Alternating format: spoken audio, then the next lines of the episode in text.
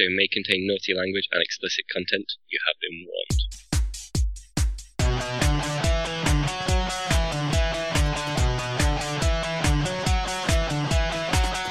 Welcome to Facehammer, an Age of Sigmar podcast, bringing you product reviews, news from the UK tournament scene, as well as some pro hobby tips. So stay tuned and get ready for some hammer to your face. Welcome to Facehammer episode 59. It's me, Russ the Faceville, and I'm joined by Byron Watermelon Ord. Yay! And in this show, we are all going to talk about the Nighthaunt Battle Tome. We're not going to talk about why watermelons are amazing, and you stick one a day, and it's really hot, and they're my favourite thing ever. We've just done that, so well done. But we're not going to do any more content about watermelons. Okay. Stay tuned for the outro for more information on how much I like watermelon. Yeah, I might put that in. I don't know. So this show, we're going to go through the Nighthaunt Battle Tome. Obviously, a lot of stuff coming out for Age of Sigmar 2, so we're just trying to make sure we cover everything. Now, I'm probably going to be playing Nighthaunt, so in the months down the line, some of these opinions will get revised and changed, obviously. So this is the initial reaction to the Battle Tome. I've actually played a game with the new Nighthaunt as well. So I don't know if it's privileged or well, I was asked to do the 24-hour live stream, and basically stayed up for well over 28 hours straight, and played a game at 6 in the morning, I think, with the new Nighthaunt after being up for 24 hours, which was fun times. You love the Warhams. Yeah. Yeah, it's more than 20. Yeah, I think I do. We'll go with that. One night of sleep and you will. Yeah, I think I was at 30 hours, actually, if I think about the maths. But anyway, it's fine. It's done now. So we're going to go through the Nighthaunt Battle Tome in our usual style. So we'll go through all the abilities, artifacts, traits, war scrolls, battalions, and talk a little bit about list design. So obviously this is a brand new faction. So it's super exciting for me. I obviously have a Nighthaunt army I put out on the table after the last General's Handbook was released, and they got their allegiance abilities. So yeah, I think maybe just go straight into it. Yeah, absolutely. I'm not as Nighthaunt knowledgeable, but I am a Death player, and it's one of my favourite armies to play with. When people know me, depending when they've started listening to the podcast, but playing Order again and again and again and again, and I do love that army, but actually the army that informed entirely how that one plays and me realising my favourite playstyle was my Death army, so I'm pretty excited about this too. Awesome. So we're going straight into the Allegiance abilities. So in the Battle Traits, we have quite a few rules here actually. So the first one is Aura of Dread, and that's subtract 1 from bravery of enemy units while they're within 6 of any friendly Nighthaunt units. So just a flat -1 bravery if you're within 6 of a Nighthaunt unit. So fairly useful, especially if you've got Banshees in the list and other things that interact with bravery. So yeah, there's more ways than they've ever been to affect bravery in the game now as well. Like I think it used to be kind of a it felt like there was potentially, not just for Death, but it felt like there was potentially a list there for a few armies, but it wasn't quite fully supported. Now there's a lot of ways to affect it. Yeah, and I think bravery didn't really feel like a mechanic that came up very often. It was one that people forgot about, rather than a test only. Yeah, rather than a fundamental mechanic in the game. So, quite important. Deathless Spirits. Roll a dice each time you allocate a wound or mortal wound to a friendly Nighthaunt model from a unit within 12 of your general or a friendly Nighthaunt hero. On a 6, that wound or mortal wound is negated. Alright. So it's quite a long range. It's a bit different to a death save because it's on the model. So if you take the saves, if you've got a unit that's half in, half out, you can still take the save, but you have to take the models off that are within the death save area. Oh, of course. If that makes sense. So quite cool. I quite like that change. It's quite a nice range as well. So pretty sweet. They have the rule, from the Underworlds they come. So instead of setting up Nighthaunt unit on the battlefield, you can place it to one side and say it's set up in the Underworlds as a reserve. You can set up one unit in the Underworlds for each unit you set up on the battlefield. At the end of your movement phase, you can set any of these units up more than 9 from enemy models. This counts as their move for the turn. Any units that are not set up before the start of the 4th battle round are slain. So there's no roll, there's no have to have a character on the table. It's just put them in the underworld, bring them on when you want. Super flexible. Very strong. You can build Alpha Strike units around that. So you can basically play for a, I don't want these guys on the table, and it's really useful for using characters and popping a character up where you need your death save. So if you know you're going to be fighting somewhere and your characters are all over the place, having like a 60-point Caron Wraith in the Underworlds and just going popping them up near where you need to save is quite important. It's pretty cool. I mean, there's also the other side of it is even though it's a very aggressive move, it's a much more defensive application. It's just like, here's some pretty resilient dudes. They're going to stand in a line in front of your army. Yeah, exactly. You could usually literally put a unit of 40 Chainrasps and a Caron Wraith, and then just on the first turn almost like wrap their army in Chainrasps and just go, well, gone then. Get through that. And shut down their first turn, being able to get near any objectives. I think the new units have made that that rule's not massively different from other stuff we've seen in the game before, but the fact that Nighthaunt now has access to such a wide variety of units, that's a pretty big deal. Like 40 dudes. 40 dudes didn't exist before. So it allows you to, particularly like the unit you mentioned in particular, they can actually get a decent amount of attacks and damage. So popping them up in front of your opponent's medium quality infantry or whatever, not only is that a real tar pit, but it's a tar pit that's going to kick out a fair bit of offensive power. Yeah, exactly. And if you're playing against somebody else who's also got this mechanic and you're going first, you can use the placement of units to almost checkerboard. Of course. To stop them coming up. Leave some tails sticking out anywhere. 40 guys can get you a pretty decent amount of board space, can't they? Tell me more nice about that one. Yeah, or just taking the 60-point unit of Stalkers like 4 times, and then you've spent 240 points, but you've got 4 units that can score and can checkerboard out, and as long as there's not 18 inches between the two, then they can't put any models between them. So yeah, there's a lot of power in it just forcing something like being able to get anywhere practically, or being able to get a large area of the table and just be like, well, you didn't want to commit early to this, but there's 3 guys there and I'm scoring and you're not. It's quite a big deal, and for such a cheap points value, it's I think they're just straight away. they're pretty good at scenario play, aren't they? It's very flexible. Yeah, I mean, I think that's it's always a very powerful rule if you can pop up where you need units. The next rule they've got is Feed on Terror. So each time an enemy unit fails a battle shock test, pick a Nighthaunt hero within 6 and heal 1 wound allocated to that hero. So as people run away, the heroes kind of get emboldened by it. It's pretty good. People are going to forget that one, aren't they? Yeah, it's a cool thematic rule, but not sure how practical it is. It'll be one of those things that happen you completely forget about, and you go, "Oh, I should have healed a wound," and then you'll do it retrospectively. I think, but I think that's definitely the type of I like rules like that because they're thematic. They fit in with the army. They don't make a massive difference most of the time, but you know that sometime there's going to be that one occasion where one guy heals a wound, then he has access to healing a wound through other ways. And it's pivotal because someone remembered to do something. Yeah. And then the next we've got is Wave of Terror. So this is kind of my favourite rule out of all the Allegiance abilities. So it says, if you make an unmodified charge of 10 or more for a Nighthaunt unit, it can immediately, after complete the charge move, it can immediately fight. So you doesn't stop them being picked for fighting in the combat phase. So if you roll a 10 on your charge, you move your models in, then you fight, then you get into the combat phase, you pile in and you fight again.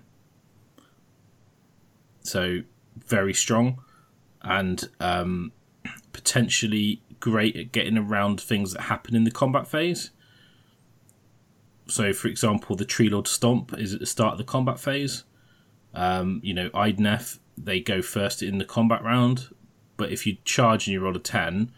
that's not the combat phase, so you don't get stomped and you don't have the enemy fighting you first because it's not you know, it's not the combat phase. So mega, it's yeah, it's a huge deal, and the, like, chances of rolling a 10+ are not. I mean, it's unmodified, which I'm glad about because of things that come into the game with AOS 2, but the chances are not that low of that. It's an 8 in 36 chance, roughly. So it's going to come up, and the more you push for it, the more chances you give yourself to get it. Yeah, exactly. And I think it'll be one of those things that could be potentially devastating if you get it off. So it's that almost the threat of it. And if you've summoned from the spectral realm 9 away and you've gone for that strike, you've got to roll a 9 anyway. So if you've rolled like a 10 or 11 or 12, then I think that'd be awesome. And then they've got a command ability, so it's called Spectral Summons. So you can use the command ability at the start of your movement phase. If you do, pick a friendly Nighthaunt unit that's on the battlefield, remove it from the battlefield, and set up wholly within 12 of your general or more than 9 from enemy models. So you can almost like recall units back to your general. So what's really good about this... There's no restrictions on that, aren't there? No, just a command point. And you've got to be 9 away from the enemy, but it doesn't say that that's their move for that movement phase as well, so they can't move again. But yeah, the point is, it's like if you've sent a unit off to kill something, you need them in another part of the battlefield, you can basically go, right, command point, I'll pull them up over here. God, that's really good. Like, now you've worded it like that. If you've got your damage unit, which could even be a big individual monster as long as he's not your general. Yeah. You can do that, or the flip side of it is you can send your general off as a lone hunter, and people are like, okay, that's one thing I can deal with. Somebody could be backing that guy up with your unit of 40 dudes or whatever you want to pick, or just a really resilient. You could bubble wrap him if you wanted. You could be like, okay, he's gone over there, he's killed that thing. My opponent's now heading in his direction. His 6 spirit hosts around him in a horseshoe or whatever. Yeah, exactly. So, and also, you can pick a unit that's in combat. So you could use have a unit that someone sends something off to kill, and then you just teleport it to the other side of the battlefield, and their unit's stranded out there. So if you've got like a unit of like foot slogging paladins or something, and they've dropped from the sky and they've charged something, and that, you know, you just go, oh, you want to fight that? No, put it over here. And like, a lot of potential for I think that inherently adds to a lot of powerful deployment tactics, like dummying, that you're going to be over one side of the table more than the other. It allows you to commit to them to a much greater degree. So you could properly dummy with like one unit right of centre, one unit far right of centre, and your opponent's going to have to deal with that. If they don't, you don't use the ability and they get to sweep around or dominate objectives on 1/3 of the table or whatever. And if your opponent does send too much force that way, then you can be like, cool, whoop, teleport them over, and your opponent's going to be stranded. Yeah, I think it's really strong. Unfortunately, you can't use the from the Underworlds they come ability on your general, then pop a unit up next to him because it's the start and the end respectively. So I think that's probably intentional. Yeah. Then there's a little box out about returning slain models. So it says slain models you return to a unit can only be set within 3 of an enemy if one or more models for the unit they are returning to are within 3 of that enemy. So basically it's to stop you tagging units that aren't in combat and engaging them. When you put shenanigans. Yeah, next. Basically. Yeah. Good. So that's the kind of the main allegiance abilities from there. So I think super useful, lots of movement, some extra damage coming in there, some stuff around bravery, which is a bit situational, but I think pretty strong for allegiance abilities. I think that's like, as a tactician's army, they sound incredible. Yeah, I'm really excited to start really using this army a lot and find how they play. And I think it's been nice. When we get to the end, I'll talk a little bit how these guys slot into legions. And I think the traits are good enough that you probably want to take pure Nighthaunt as well, rather than go into a legions army. Yeah, looking at their potential power, that's pretty mega. Cool. So let's go straight into the command traits then. So obviously these are for your general. So you've got hatred of the living, reroll failed hit rolls for attacks with the general's melee weapons unless the target has the death keyword. So that's tasty. One from the previous set, I think. It's the same. Note, it says weapons. A lot of other people's abilities say pick a weapon. That's just everything. Yeah, I mean, a lot of your characters aren't particularly choppy, so it's not one that I think I'd ever take, because there are some in here that are just so good they're almost an auto include. You've got Terrifying Entity. Start of the enemy movement phase, roll a dice for each enemy unit within 3 of this model. If the roll's equal to or greater than the enemy's bravery, they must retreat. So you can force people to run away, basically. Ugh. God, that's horribly... I could absolutely ruin someone's plans. I mean, like, if you're fighting, like... I mean, obviously, they're -1 bravery because there's Nighthaunt within 6. So if you've got a unit of Paladins of bravery 7, so you roll a 6, they got to retreat. So could be useful. It's a bit situational. Equal to... Like, the fact it says equal to there, not greater than, that is... particularly with a -1, that's really good against probably 50% of the units in the game, actually. Yeah, I think it's potentially good. It could be almost game-winning in some circumstances.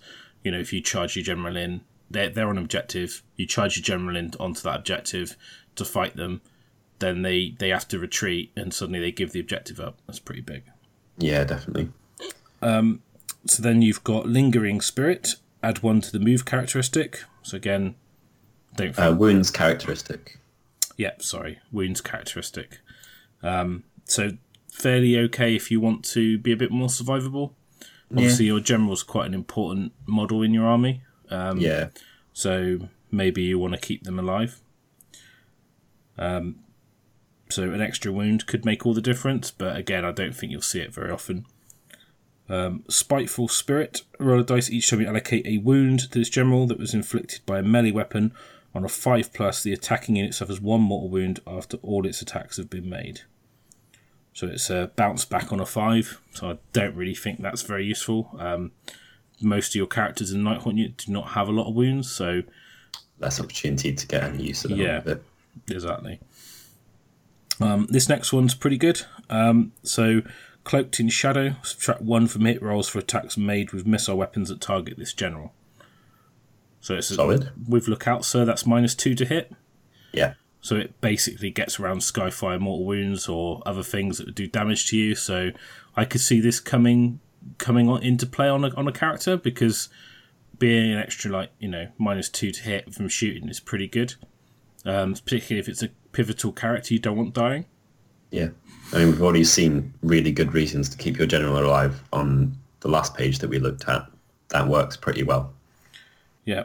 And then the next one is probably my go-to ability, and that's Ruler of the Spirit Hosts. At the start of your hero phase, pick a friendly summonable Nighthaunt unit within 9 and return D3 slain models to the unit. The return models must be set up within 9 of the general. Oh, that's good. You get repositioning, you get healing, and it's models, which... So if you've got Spirit Host, for example, that's D3 bases back into a unit. That's really good. That's my go-to. That's what I took on my Knight of Shrouds on horse. I think that's going to be almost a staple pick in most armies. Yeah, I guess if you're running a particular list where the models are individually less good, well, let's say you've got a lot, like, you're spammy and you've got a lot of one wound dudes, it's less sexy, but I don't think you're going to see many armies without Spirit Hosts in, so... Yeah, I think they'll be in every army to some degree. I mean, people have already got them as well, but yeah, I think they're solid Spirit Hosts, I love them, so... especially building them. I've done it now, I've done my penance, I don't need to build them ever again. Then we've got the spell lore. So you can choose these spells for Nighthaunt wizards. Some of these are particularly great, so I'll just go through the 6 spells. But I think from the trait, Rule of the Spirit Host and Cloaked in Shadow are the 2 that step up, that leap off the page to me. For the spells, you've got Soul Cage. Cast on 6. If successfully cast, pick an enemy unit within 12 of the caster that's visible. Until the start of your next hero phase, the unit cannot retreat. In addition, until the start of your next hero phase, the unit cannot fight in the combat phase unless all other enemy units that are eligible to fight have done so. Powerful, but short range. Yeah, so quite good. It kind of means that they have to go last, and no retreat is quite useful if you know that they can just run onto that objective. So, fairly good. Definitely. And then we've got the Spirit Drain spell. So it's cast on a 4, so super easy. Pick an enemy unit within 18 of the caster that's visible. Roll a number of dice equal to that wounds characteristic for every 6 plus they take a mortal wound. So it's okay. Cheap to cast. Very cheap. Not too bad a range on it, but no. Doesn't like my Wild on Fire, really. No, I mean, if you knew what you're going to be facing, it would be better. You've got Lifestealer on off 7. If successful, pick an enemy unit within 12 of the caster that's visible. They take D3 mortal wounds, and for each mortal wound you inflict, you heal 1 wound allocated to the caster. Solid. So I took that on my Knight of Shrouds because I gave him the artifact to make him a wizard, and he was able to heal himself whilst doing damage, which is, I think, is a very strong thing, is to have a way to heal your heroes because they're pivotal to your army. How many wounds does the Knight Shroud have? On the horse, I think 7. 7, yeah. It might be 6. Does make a big difference. So then you've got the Reaping Scythe. It's cast on a 4. It successfully casts, pick one of the caster's weapons. Until the start of your next hero phase, you can reroll hit wounds and wound rolls for attacks made by the weapon. So it doesn't say melee weapons, does it? This is weapons. Yeah, just weapons. So not that they really have any shooting weapons, but... Oh, yeah. Screams aren't... They don't roll conventionally, do they? No, but the fact that you can make your attacks from like Reikenor or the Knight of Shrouds more reliable is quite good, but obviously we'll get onto that later on when we talk about these characters. I don't think it's a spell you'll take very often because I found that casters are kind of a little bit of a premium in the army, so there are other choices in here which are good. The next one is probably one you'll see quite often. That's Shade Mist. It's cast on a 6. Pick a friendly Nighthaunt unit holding within 12 of the caster. Subtract 1 from wound rolls for attacks that target the unit until the start of your next hero phase. That's brilliant. The range doesn't matter as much because you're going to be closer towards your own stuff, and it's all wound rolls against them. It's not restricted to combat or anything like that, and it's until your next hero phase. That's mega. You don't even have to go... Oh, that enemy unit's -1. It's everything that targets this unit is -1, which is great. No, that's absolutely incredible. Doesn't turn off exploding 6s or anything, but still -1 to wound is. I mean, with hit rolls because it affects wound roll, but subtracting 1 from wounds is mega. Yeah, I think it's super good. And then Spectral Tether is another one I think you'll see quite often. Cast on a 6. If successfully cast, pick a friendly Nighthaunt hero within 12 of the caster and heal D3 wounds allocated to it. So, solid. Straight up heal. So I ran the Lifestealer and Spectral Tether in my army because I found the two together meant you could heal 2d3 to... I could heal 2d3 to the character doing the damage, or I could do d3 to one character and d3 on the other, so it kind of makes my heroes a bit more survivable. I mean, the obvious restriction there is, I mean, it's in the name of the item. You are tethered to keeping your... If the plan is to have two of your guys with the potential to heal themselves or each other, or one of them can heal itself, and they can obviously target themselves with the Spectral Tether or the other person, you've got to be within 12. So that has to fit with how you want to be placing your units on the table, but it's super powerful. Yeah, I think so. So they're the spells. I think Shade Mist is a particularly good spell, and then the two heals as mentioned, and the others are a bit more situational. Yeah. weapons of the damned now into artifacts of power. So you've got the Shadow's Edge. Pick one of the Bailey's many weapons. If the unmodified hit roll is a 6, it does D3 mortal wounds and the attack sequence ends. Do not make a wound or save roll. So you could potentially, if you've got a hero with lots of single damage attacks, it could be quite useful. But looking at the War Scrolls, I don't think anything leaps out at me immediately. No. But I was just going to ask, this new form of wording, because that basically, it means that it's worded differently from how it used to be, that type of stuff, isn't it? That basically means that the bit in brackets hasn't changed. Do not make a wound roll or a save roll. It says the attack sequence ends. It doesn't say for that weapon. Does that mean you want to nominate this weapon last? No, that's not what it means at all. So in the rules, there's an attack sequence for each attack. Okay. So for every dice, you would do a sequence. So the dice that rolls a 6, that sequence ends. The rule for multiple rolling is an additional thing to speed things up. So when you roll an attack sequence, that doesn't mean all the attacks and dice together, because there's been some people talking about this with, I think it's another wording, because there's I'm going too much on a tangent, but in the playtest there has been and the game to studio, Jervis has written like a document that says how to write rules so they're consistent. Okay. So this wording is going to be a consistent wording when it means that you're doing damage, but you're skipping right to the damage. You're not doing the other steps in the sequence. So it basically bypasses things like your save, your wound roll, and things like that. But it doesn't mean that all the other attacks stop. It's just for that one dice. Cool. So it's basically just, it could just say, inflicts mortal wounds, do not make a wound or a save roll. It could just say that. But it makes sense to be for this attack. Clear. But it's just the way it's going to be worded. Yeah. Reaper of Sorrows. Pick one of the bearer's melee weapons. Before attacking with a weapon, roll 2d6. If the roll is higher than the target unit's bravery, the weapon's rend is increased to -3. So, pretty good. If you were really, if you were really good, it would be really good. But it's slightly tempered by who's on it. Yeah, again, it's like situational, but rend 3 is nothing to be sniffed at. So there you go. Then you've got the Balefire Blade. Pick one of the bearer's melee weapons, add 1 to the weapon's damage. So again, it's okay. Yeah, it's all right. This next one I like because it's a bit techie.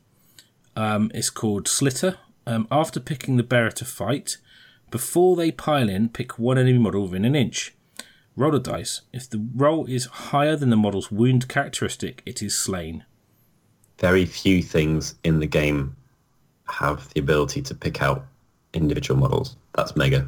Yeah, I love it. You can pick out banners, you can pick out command, you can, and actually in the new rules, you can use this to basically kill a large portion of a unit, because when you get to your battle shock phase, if you're out of coherency, you have to lose one of the groups of models. So if someone comes into you and fights you and they string out in a line because they're using, I don't know, like paladins or something, and they've go, okay, well, they're in a line and they're all within an inch of each other. But if you stab the middle guy, then suddenly you've got two groups out of coherency. Yeah. So it's really, really good. They're just, on a 4+, I'll kill that Star-Star Mace. Now you've got a group of 4 and a group of 3 paladins. So at the end of the turn, that unit, you've got to remove those 3 paladins. So anything that's that unique is inherently powerful because it's that unique. Like you were saying, just banners, or even musicians or characters. Like someone with a really good, Arcanaut company, like, okay, well, I don't like that guy with his 24-inch range, really good damage shooting weapon. I'm just going to eat him. Yeah. Yeah, Star Soul Maces, loads of stuff. I mean, just killing anything that gives the unit a bonus that you don't want them to have. I mean, it's just a great little techie item that ability, as you say, is so powerful. So I think that's really good. Yeah, definitely. I mean, if you're going to consider adding 1 to your damage characteristic of your weapon, on averages, you've got to look how much damage that would do rather than taking that, because it's there's plenty of things with 2 wounds in the game that you'd like to kill. Yeah, and on a 3+, just take the model off. It's just like brilliant. Then you've got Headman's Judgment. Pick one of the melee weapons, add 1 to hit and wound rolls made by that weapon. Solid. This makes you a lot more reliable. Shrieking Blade. Subtract 1 from hit rolls for attacks made with melee weapons that target the bearer. Cool that it's on something that sounds like a weapon. That's just super useful. Yeah, it's -1 to hit in combat. And you've got the trait for -1 to hit from shooting, so you can double those up and be -2 to hit, or -1 in each. So, yeah, I think it's quite good. I like the fact it's a weapon, like you say, but it's kind of not a weapon. That makes sense. Yeah.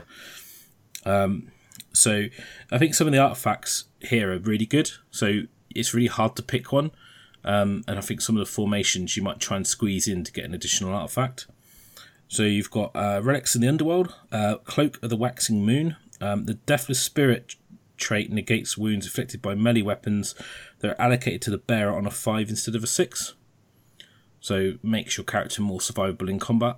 But again, it's only in combat. Yeah, it depends how you're going to be running your characters. That's one of the reasons why the minus for shooting looks so good. If your guy is a utility piece strategically rather than in terms of his melee output or whatever, then there's a better chance that he's going to be standing at the back with rows of people in front of him or isn't getting stuck in himself where it's dangerous. Yeah, exactly. So a bit situational, but could be useful. Pendant of the Fell Wind. You can add 3 inches to normal moves made by friendly Nighthaunt units wholly within 12 of the bearer at the start of that normal move. Movement's just always good. +3 move is amazing. Like, yeah. From playing Nurgle, having the bell, it's amazing. Like, just literally having an extra 3 inches on your movement means you're no more likely to get that charge in. You could get onto objectives easier. I think that is so strong, and you can get multiple units with it as well. I was going to say, if that was 9 inches, we'd actually be having a very different discussion, I think. But 12 inches, that bubble is huge. Like, first turn, with only a... You're not even...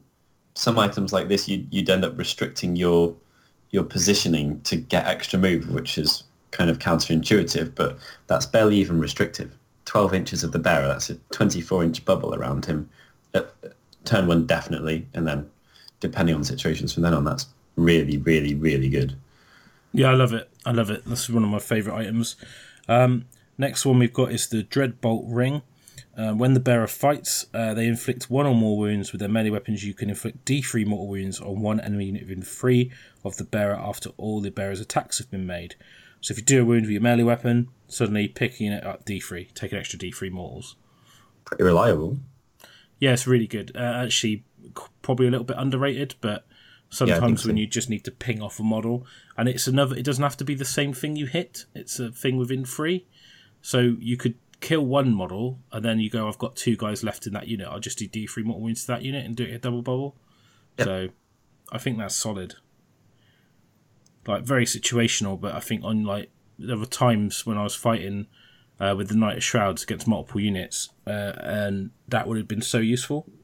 Yeah, flexibility is always good, and that's a decent amount of damage as well. Yeah, and if you're in combat for a while, it's you're getting value on that in their turn and your turn. Of course. Yeah, that does make a big difference.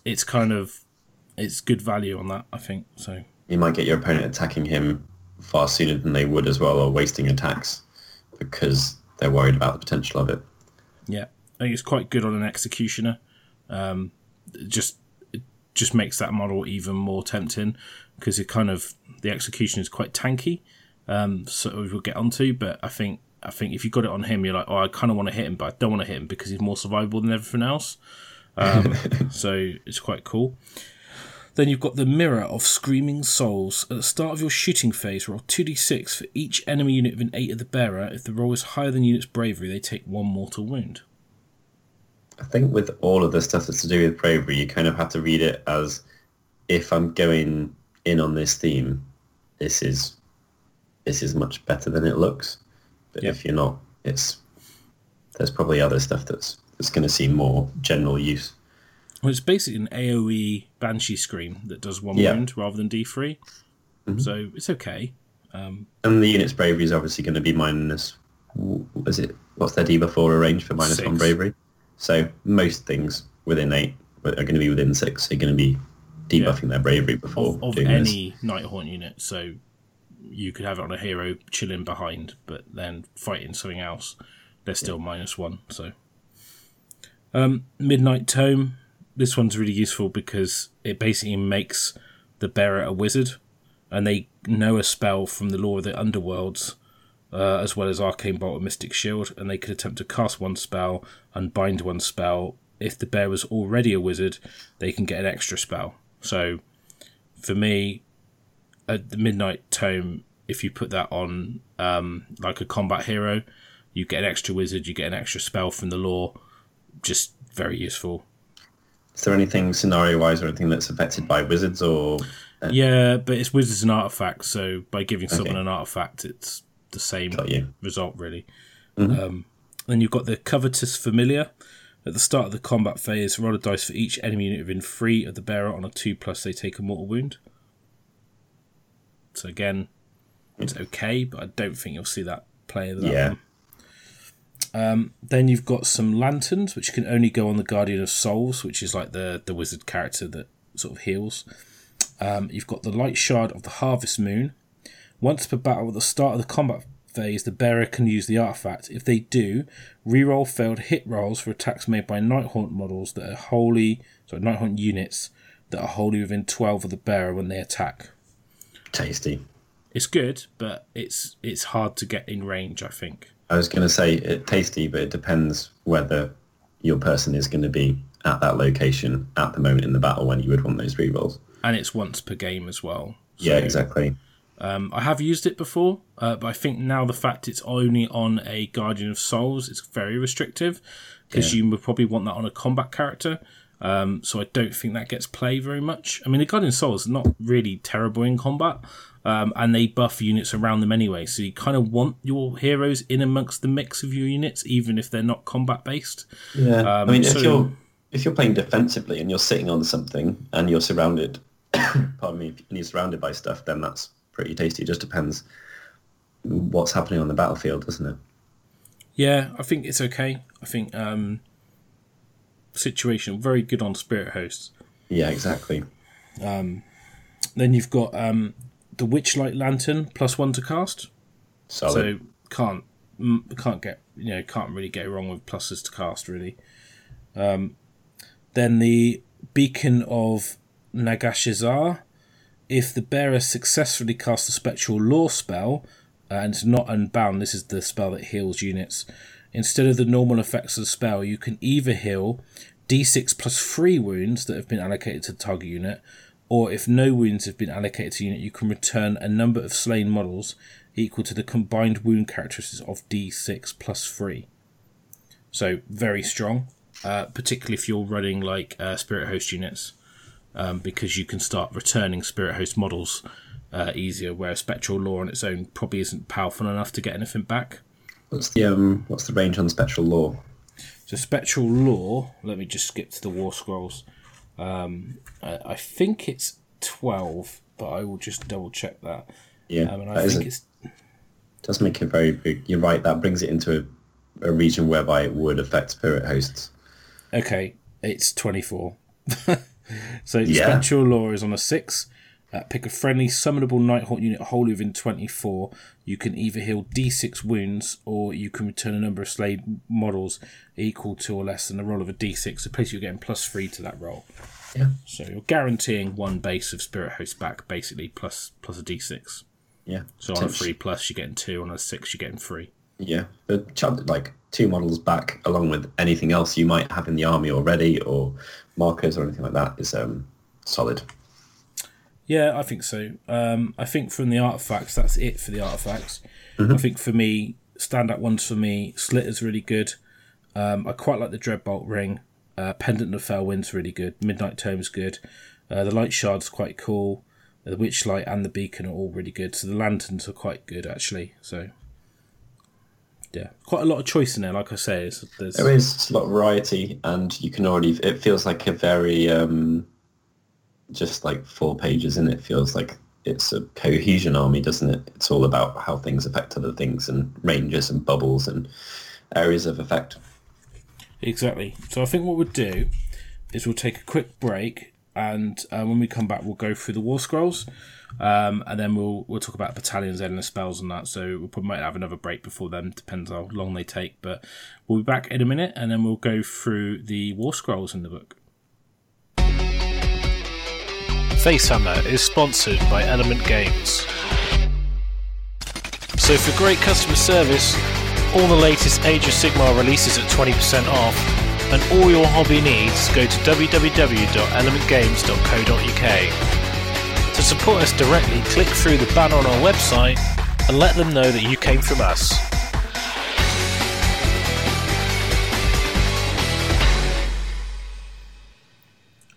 And we're back from the break.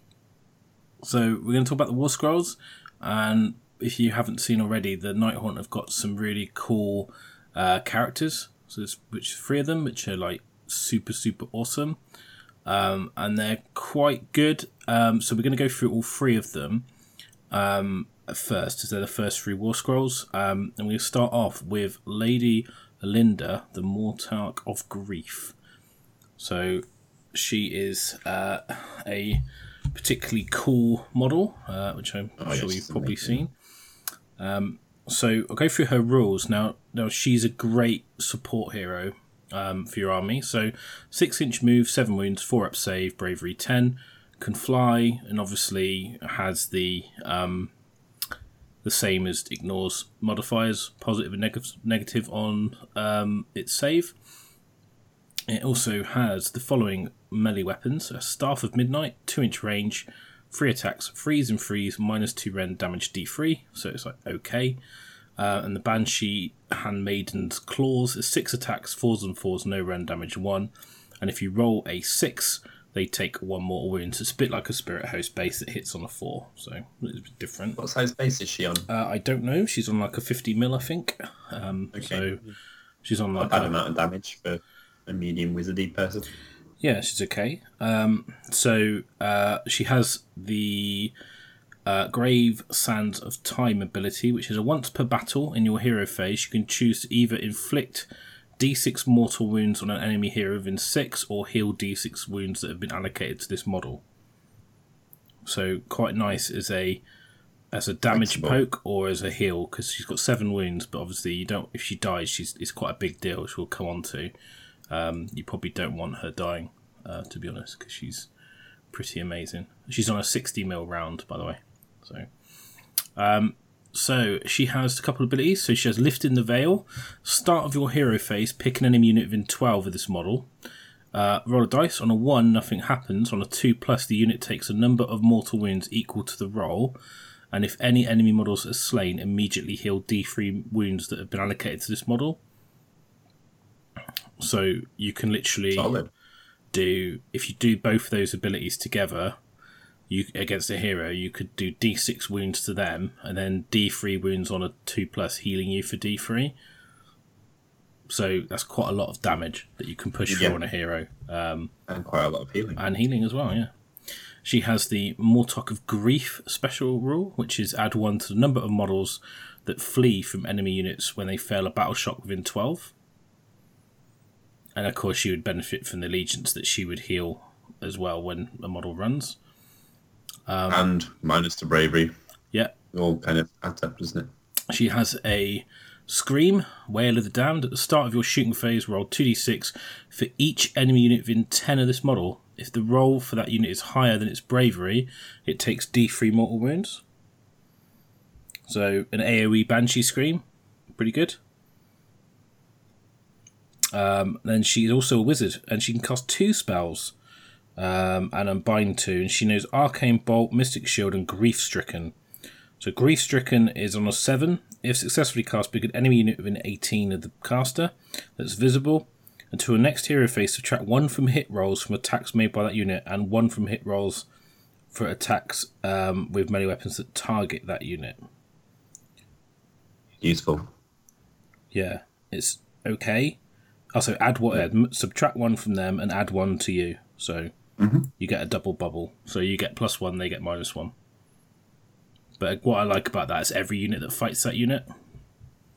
Yeah. So, pretty good. And the command ability is No Rest for the Wicked. You can use the command ability in your hero phase if this model is your general and on the battlefield. If you do so, you can return one slain model to each friendly summonable Nighthaunt unit within 12 of the friendly model with this command ability. So that's every unit within 12 gets a model back. Within, not wholly within? Within. Okay, solid. Yeah. So even if you just got one guy touching. Yeah.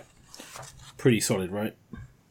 Definitely. So she is a pretty awesome support hero.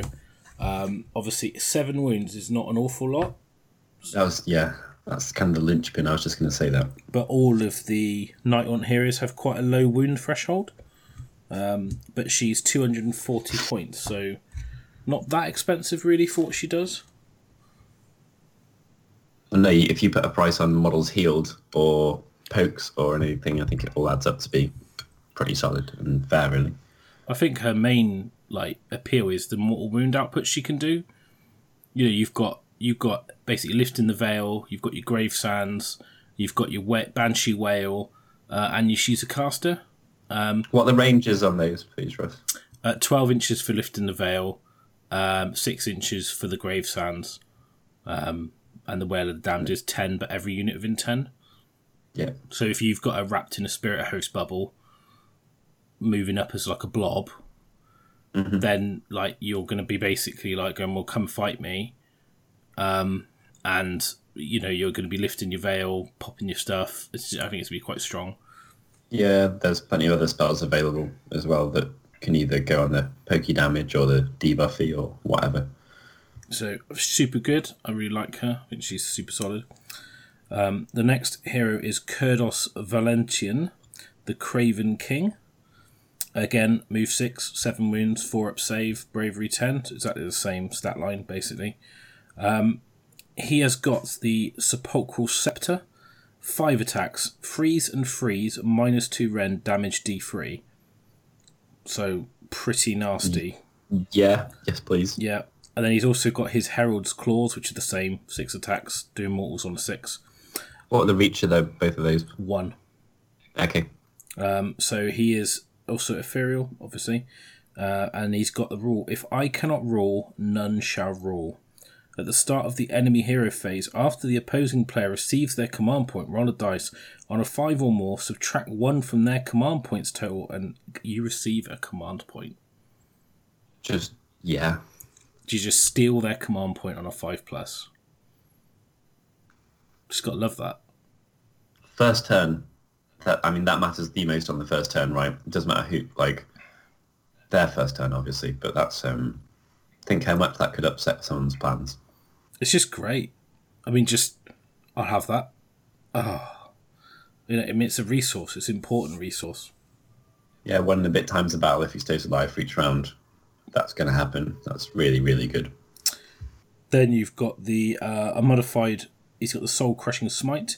If the unmodified wound roll from attack with the scepter is 6, the attack has a damage characteristic of D6 instead of D3. All right, brilliant.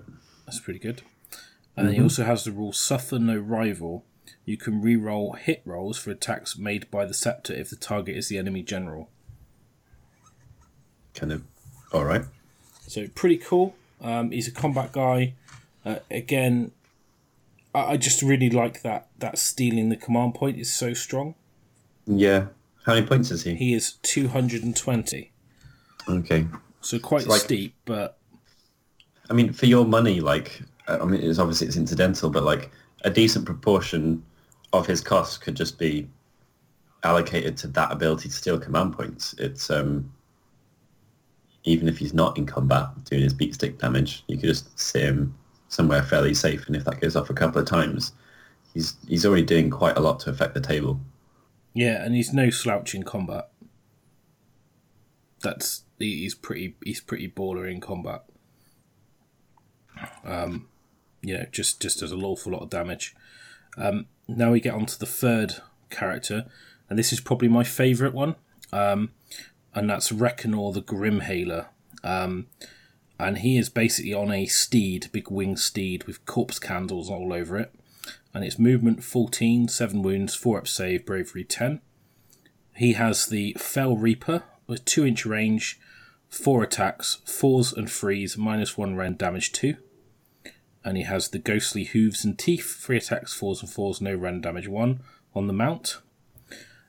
He has the ability Corpse Candle. In your hero phase, before this model attempts to cast a spell, you can say it will snuff out a Corpse Candle. If you do, either pick this model or an enemy model within 12.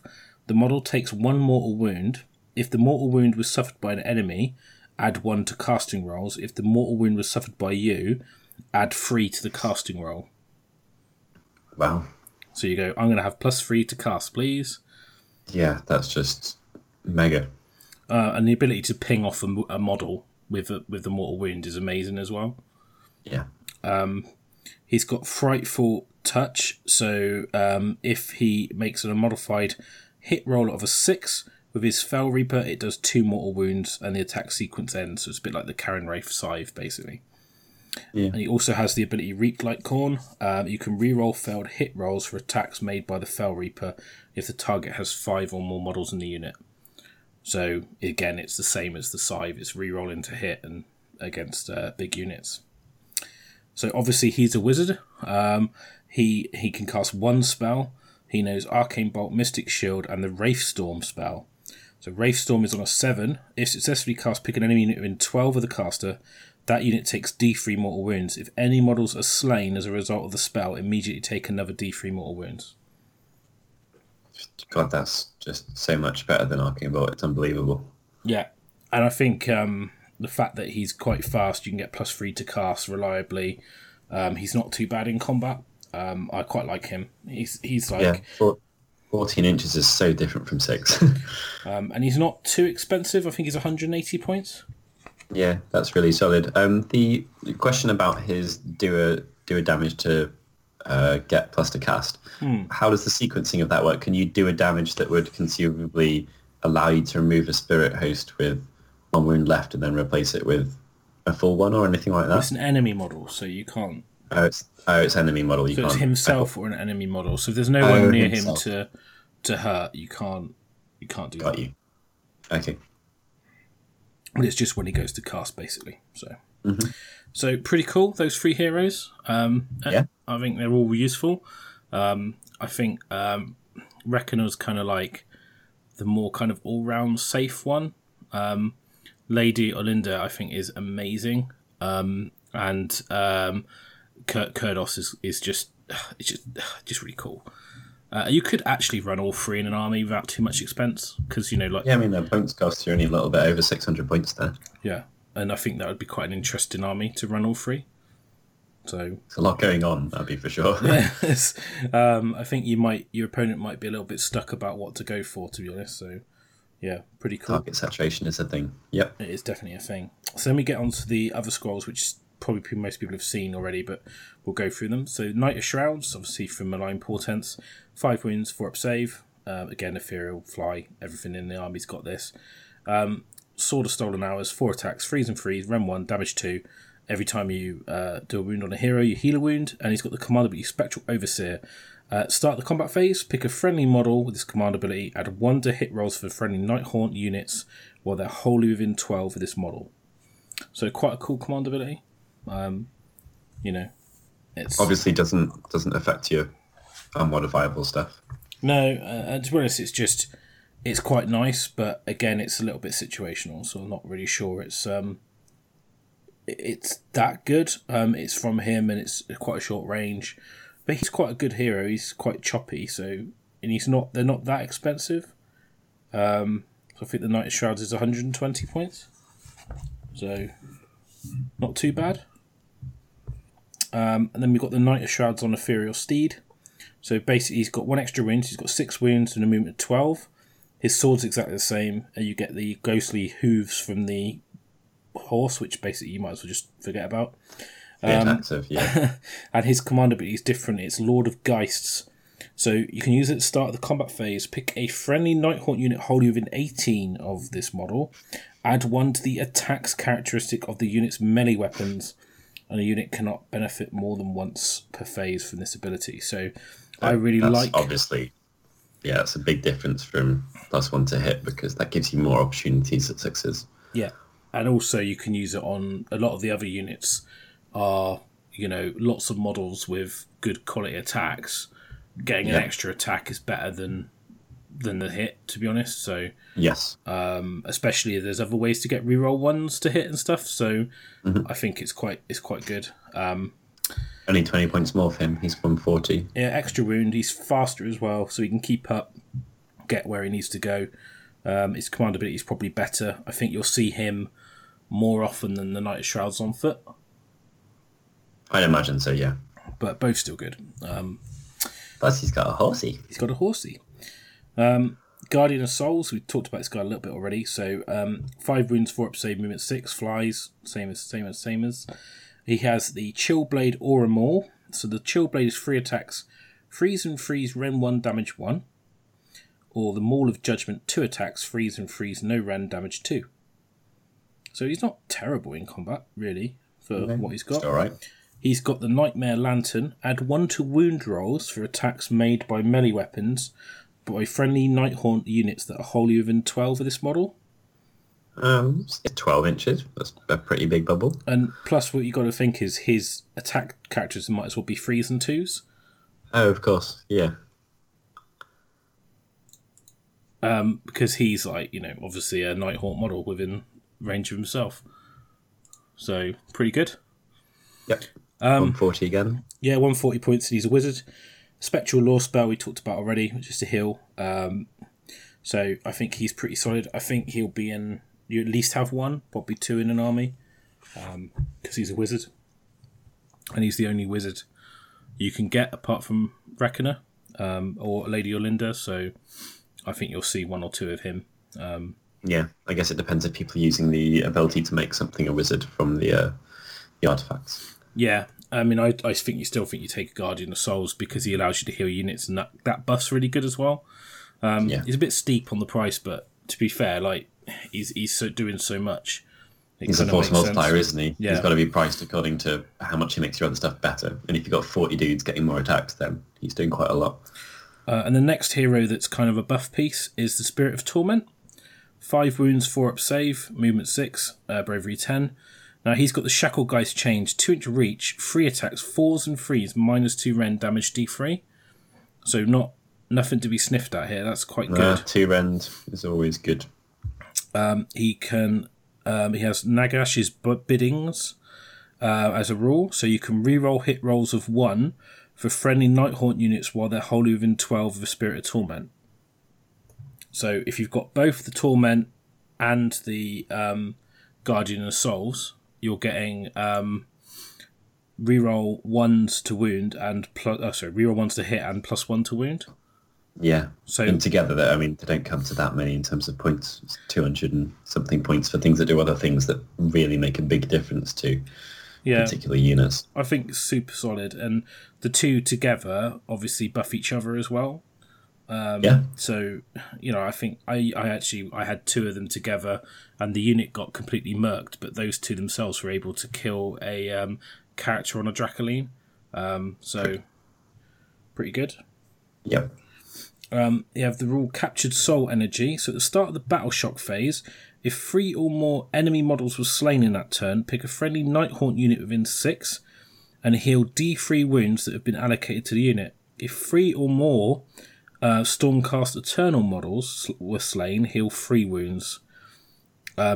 Alternatively, instead of healing, you can add models into the unit with a wounds characteristic. So basically, every 3 models that are killed, you can, and if you've got multiple Spirit of Torments, you need 3 per Spirit of Torment to use the ability. But you can either return D3 wounds worth of models or heal D3 wounds to a Nighthaunt unit. And the good important thing about this, it's not a summonable Nighthaunt unit, it's a Nighthaunt unit. So that you can heal your characters as well. Big difference there.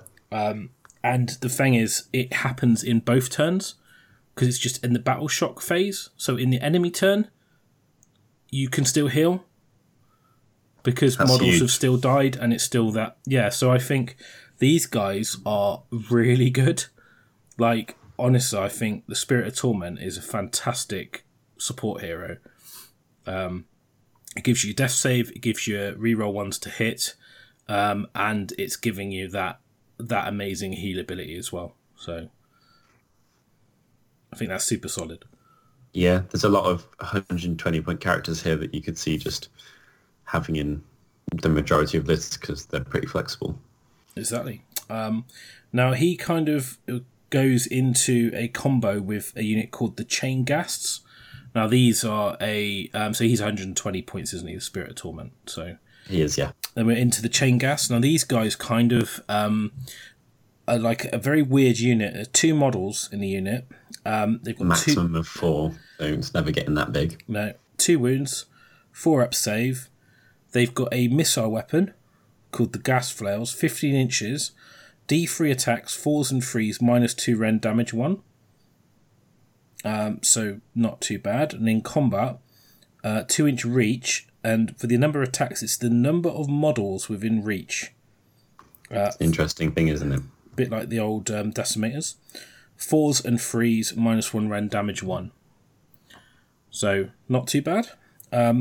They have the ability, another link in the chain. While this unit is wholly within 12 of a friendly Spirit of Torment, you can reroll hit rolls 1 for friendly Nighthaunt units while they're wholly within 12 of this unit. So it basically increases the bubble of the buff from the Spirit of Torment. That is interesting. So like kind of little satellites to her with an AOE around them. Yeah.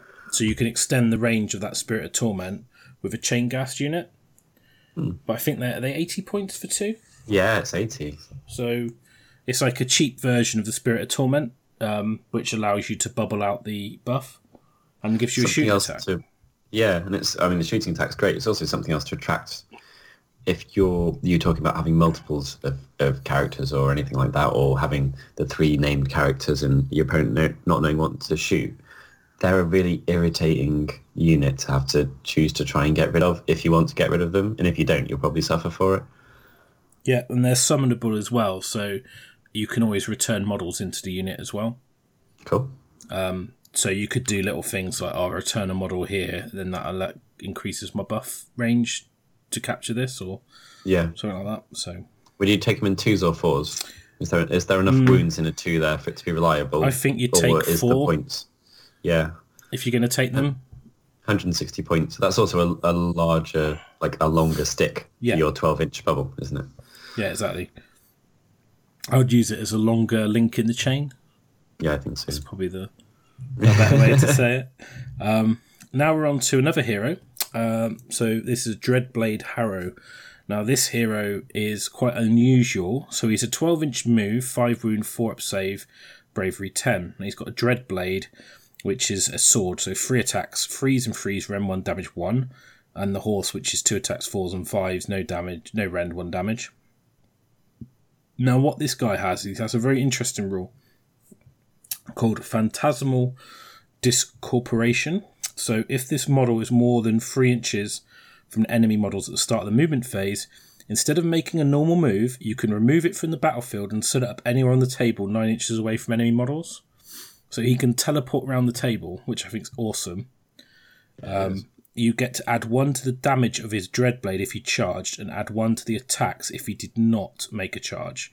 So he gets +1 attack or +1 damage, depending if he charged or he's grinding away, which is quite a cool little rule, I think. Mm-hmm. And he also has the Curse of Loyalty. Reroll win rolls of 1 for attacks made by this model's Dreadscythe if it's within 9 of a friendly Knight of Shrouds. When does his movement ability happen, Russ? In the start of your movement phase. Does that work with the making him the general and having a unit come up within range of him? Yeah, probably would do, actually.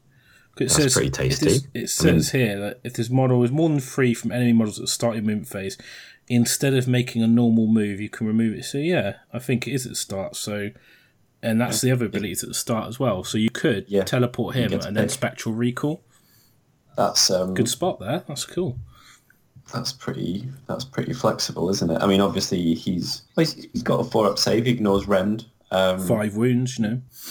Yeah, that's that could catch someone out. I mean, he's only got 1 less wound than a Knight of Shrouds, so on horse. Yeah. So and he's 100 points, so he's a bit cheaper. Yeah, he is, definitely. And you can have traits and everything, so not a bad little pick, that.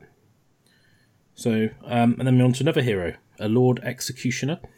There's 5 wounds, 4 up save, bravery 10, move 6. He's got the Decapitating Great Axe, which is 3 attacks, freeze and freeze, rend 2, damage 1. He has the Beheading Strike. If the unmodified wound roll from an attack is a 6, add 2 to the damage. So we give him damage 3. Yeah. He has Staring Death in the Face. At the start of the combat phase, you can pick an enemy hero within 3 of this model, subtract 1 from hit rolls for attacks made by that hero in the combat phase. So you can debuff a hero, and he has Disembodied Skulls. Roll a d6 each time you allocate a mortal wound to this model. On a 5-up, the wound is negated. It makes him a little bit more tanky. So he's cheap as chips as well. 80 points. Yeah.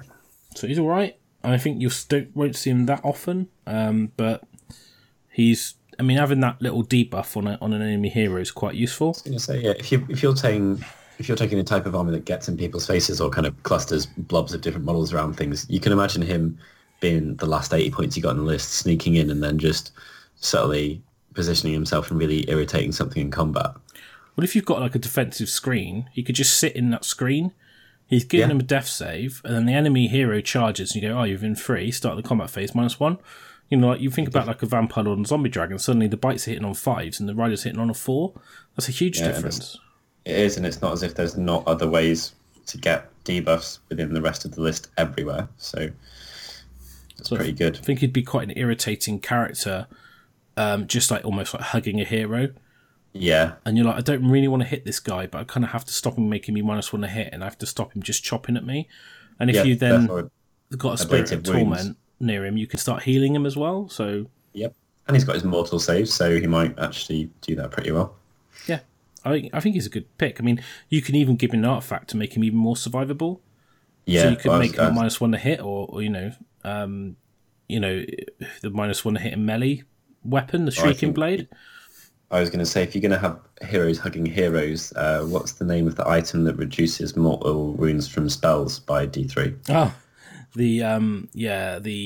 it's the lens, isn't it? The refracting lens. Yeah. So, if you're going to have a little bubble of Spirit Hosts next to some other hero, and he's holding hands with them, then that you could have that there. If you got a formation, you could have the minus to hit from shooting on one of them. Also, that's a pretty you've pretty much got all bases covered there, because they ignore rend, they're going to be debuffed from shooting, and they're going to be debuffed from spells cast by wizards. So there's not much left there that they haven't got some extra protection from. Yeah, he'd be a good character to give the lens to, because he's quite hard to kill himself, so he's probably going to survive longer. Oh yeah, you're not going to damage him very easily with mortal wounds from spells, are you? If he's carrying that around, he'd be a tank. Then we've got onto the long lost favourites. The Tomb Banshee, 4 wounds, 4 up save, chill dagger, 1 attack, 4s and 3s, -2 damage D3. Frightful Touch, if you make a hit roll of 6 with the chill dagger, they take D3 mortal wounds. And howl, enemy unit within 10, 2d6. If you roll higher than their bravery, it takes a number of mortal wounds equal to the difference of the roll. So quite good now that you've got ways to debuff bravery. Yeah, it's a big change. It's a really big change. Rather than just doing a couple, it's going to do, if you've got something that's bravery 6 and you roll 11, that's 5 mortal wounds. That's, pretty scary. Mm-hmm. And it's good as well because you can run and scream, because it's not a missile weapon. It's just at the start of the shooting phase. Tasty. Awesome. 80 points. Yeah. Again, solid. I think this is when I've sort of started writing lists, I've quickly found this army to be like my Bloodbound, where I just want all the heroes and I just run out of hero slots. Yeah, you've only got 6, and several people in there who are 80. It's quite hard, isn't it? There was so much less choice before this book came out that now the Banshee and the Caron Wraith are fighting with some pretty stiff competition. Yeah, but I still think they're viable, which I think is good. Yeah. So the Caron Wraith, 4 wounds, 4 up save, 2 inch reach, 3 attacks, 4s and 3s, -1 rend, damage 2. Again, if you roll a 6 to hit, 2 mortal wounds, and you can reroll hit rolls if the target unit has 5 or more models. For a 60-point hero, not too bad. Quite a nice little slot in if you've only got 60 points left. I think if you've got 80, you're always going to take the Executioner, but I think it's just nice that there is another bracket of points for a hero. Yes. Yeah, definitely. Well, they've got it all the way up there, haven't they? I think they've nearly got every single thing on 20 points from 60 to 240. Yeah. So there's always going to be a hero slot that you can pick. I think, yeah, really good. And then we're into the units. So... Glaivewraith Stalkers, so these are the weird, like, horse-heady looking dudes. 1 wound each, 4 up save. Hunter's Glaive, 2-inch reach, 2 attacks, 4s and 3s, no rend, 1 damage. They've got a Deathbeat Drummer. The unit can retreat and charge in the same turn. So, pretty good. Flexible, yeah. And they've got the ability, the Point of Death. You can reroll hit rolls if this unit charged. If this unit or the target unit made a charge. So if they charge you or you charge them, you can reroll to hit. So not too bad. These guys are a little bit weird. You get 4 of them for 60 points. Yeah. So they only got 1 wound each, so they're quite easy to kill, but if you wanted to pop a couple little scoring units round for a small points investment, they're not too bad. No, not battle line or anything. No, which is a bit strange, but I think if they were, you could have like the cheapest battle line ever. Yeah. And they are summonable, so obviously you can heal them. So you could take them in a big unit, but I think they're... Up to 16 is their max. They're just a weird unit. I think retreating and charging and rerolling to hit is pretty good, but no rend on the attacks. These guys kind of underwhelm me a lot. I don't seem to get these in my lists when I write lists. I think they're more flexible than they are good. Yeah, and I think like if you have 80 points, you can take 10 Chainrasps, which are just going to do more. I'm sure we'll 100%. Come to them. So we'll come to them soon, I'm sure. I think they kind of feel like they should be faster because they're still in movement 6. If they were movement like 10 or something, I'd think, well, actually they've got speed, so they're darting in and out with that retreat and charge and. This next unit is a favourite of mine, the Grimghast Reapers. So these guys are movement 8, 1 wound, 4 up save. These guys are battle line if. You've got the Slasher Scythe, 2-inch reach, 2 attacks, 4s and 3s, 1 rend, 1 damage. And the Death Knell, which is one guy can have this, is 1 attack, 3s and 3s, rend 1, damage 2. So I think, that's like your special weapon. They come in units of 10. I think are they 140 points for 10? Or are they 120? I can't remember. What are they called again? Everything sounds so... Grimghast Reapers. Grimghast Reapers. Everything's Reapy and Chainy and Scythe. 140. They are 140 and 360, yeah. Yeah. And they obviously have the Ethereal Room as well, and they've got the rule... They've got Reap Like Corn, so they can reroll hit rolls if the target unit has 5 or more models. Again, they've got a 2-inch reach, so these guys stood behind a Chainrasp Horde would be pretty scary. And they've got the coolest name of a rule for me is For Whom the Bell Tolls.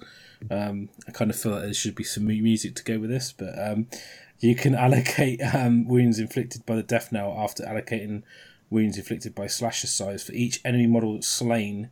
By wounds inflicted by a Death Knell, you can inflict 1 mortal wound on enemy unit within 3. So you could just do an extra mortal wound if somebody dies from the Death Knell. It's not the unit that you attacked originally either. No. It's just an enemy unit. Yeah. Quite like these guys. I like the fact they're fast.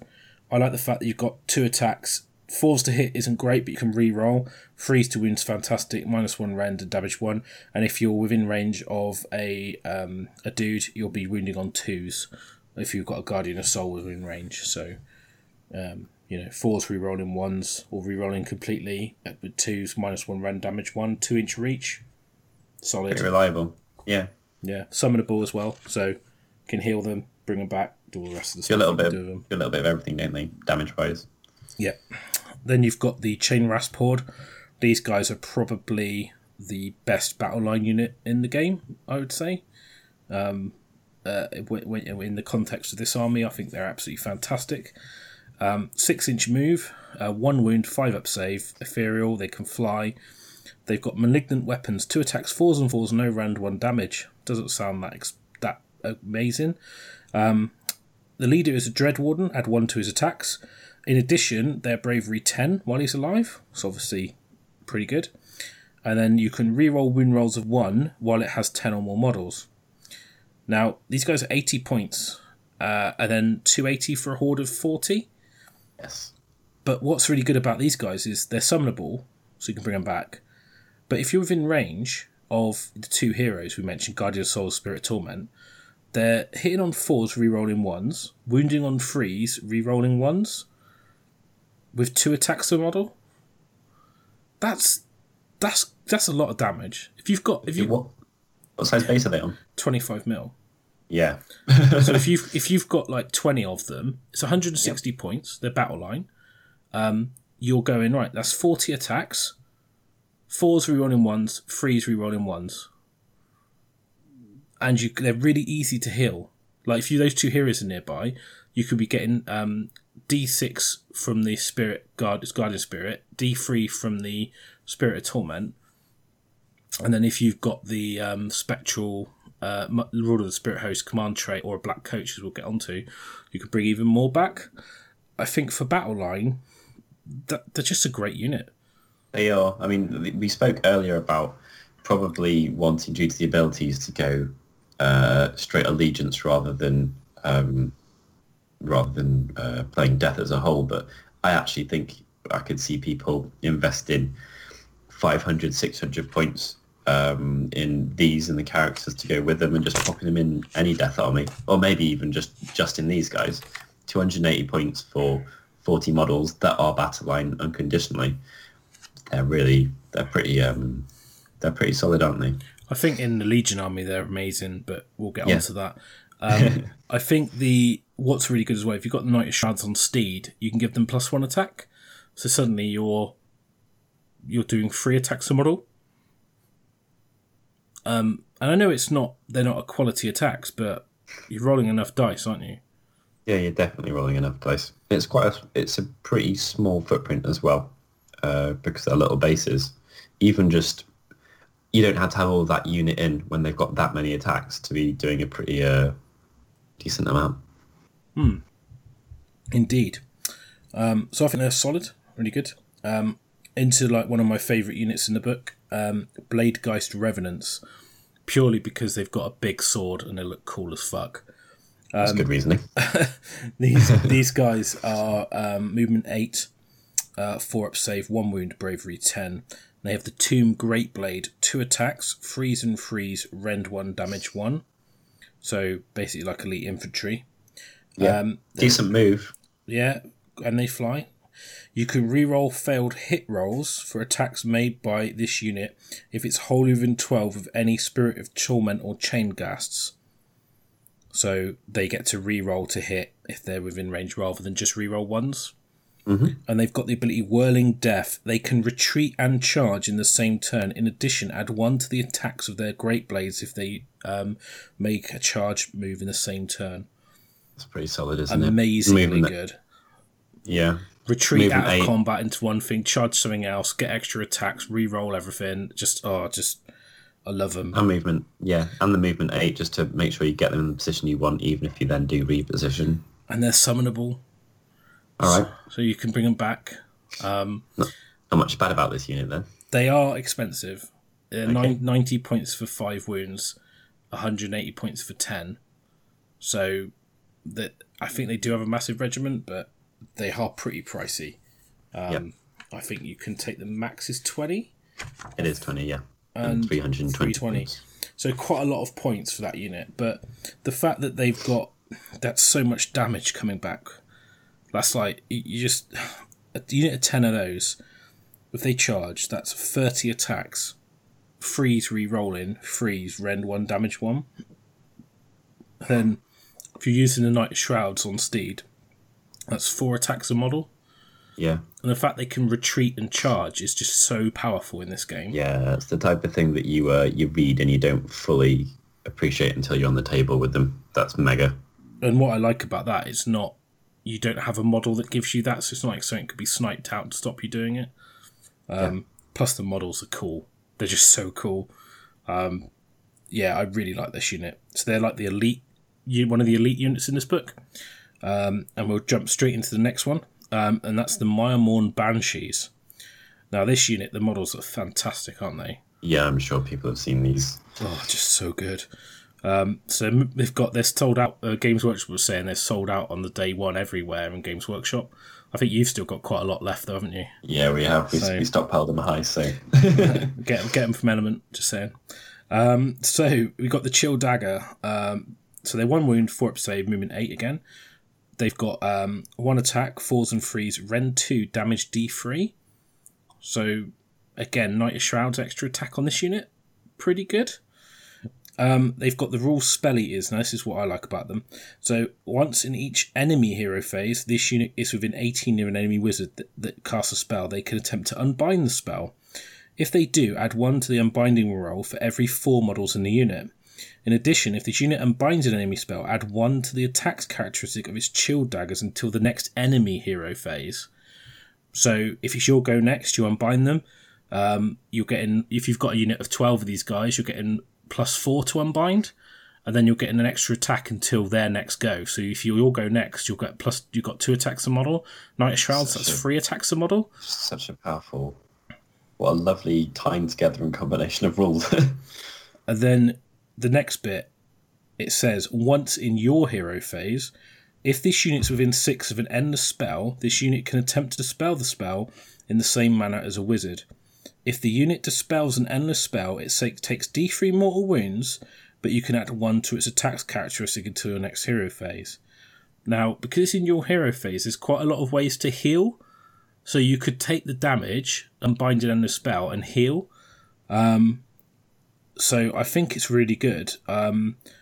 I don't know if you can do this in addition to a wizard dispel, because it says that they can do it once. I don't know if that's in addition. Maybe need some clarifying. Which will probably be coming out in the FAQ. Off the top of my head, I don't know. I'm not sure. It does count as your once because it's a different rule. So I think you can do 2 endless spell unbinds. I mean, obviously the endless spell has to be within 6 of them, but there's a little combo that I'll talk about later on in this book, which you can do in your turn to power them up without the enemy you having to unbind the enemy or an enemy end the spell, which is something I'm probably going to put in my list to try out, but we'll get onto that. And again, they're still getting the bonus to unbind, you see. So, I don't know. I think it's really good, like super solid unit. I think, are they 80 points for 4? Myrmourn Banshees, they are 80 points for 4. Maximum size is 12, and that's 210 points with a Horde discount. So it's not a big investment, really, for 12 of them. No, and you take them in 12s, you think? I think so, because if you take... I mean, like, that's quite a hefty discount, right? Yeah, it is. So you're getting... How much are you saving? 30 points? Yeah. You might take 8. To get you +2 to unbind is probably good enough. There's potential to have a massive amount of drops in this army, isn't there? Looking at the amount of, like, you could be running 20 drops. Yeah, it's not necessarily a good thing, but having cheap units, if you wanted to really utilise the Spirit Host rules, like coming up for the Underworlds, there's plenty of units you could deploy that allows you to bring them on that you wouldn't care about. What I like about these guys is their attacks potential is really scary. Once they get up to like 3 attacks a model, 4s and 3s, Ren 2, damage D3 on every attack, and getting rerolls. You can buff them with the 2 heroes, so they'll be rerolling 1s to hit and getting +1 to wound. So they'll be 4s rerolling 1s, wounding on 2s.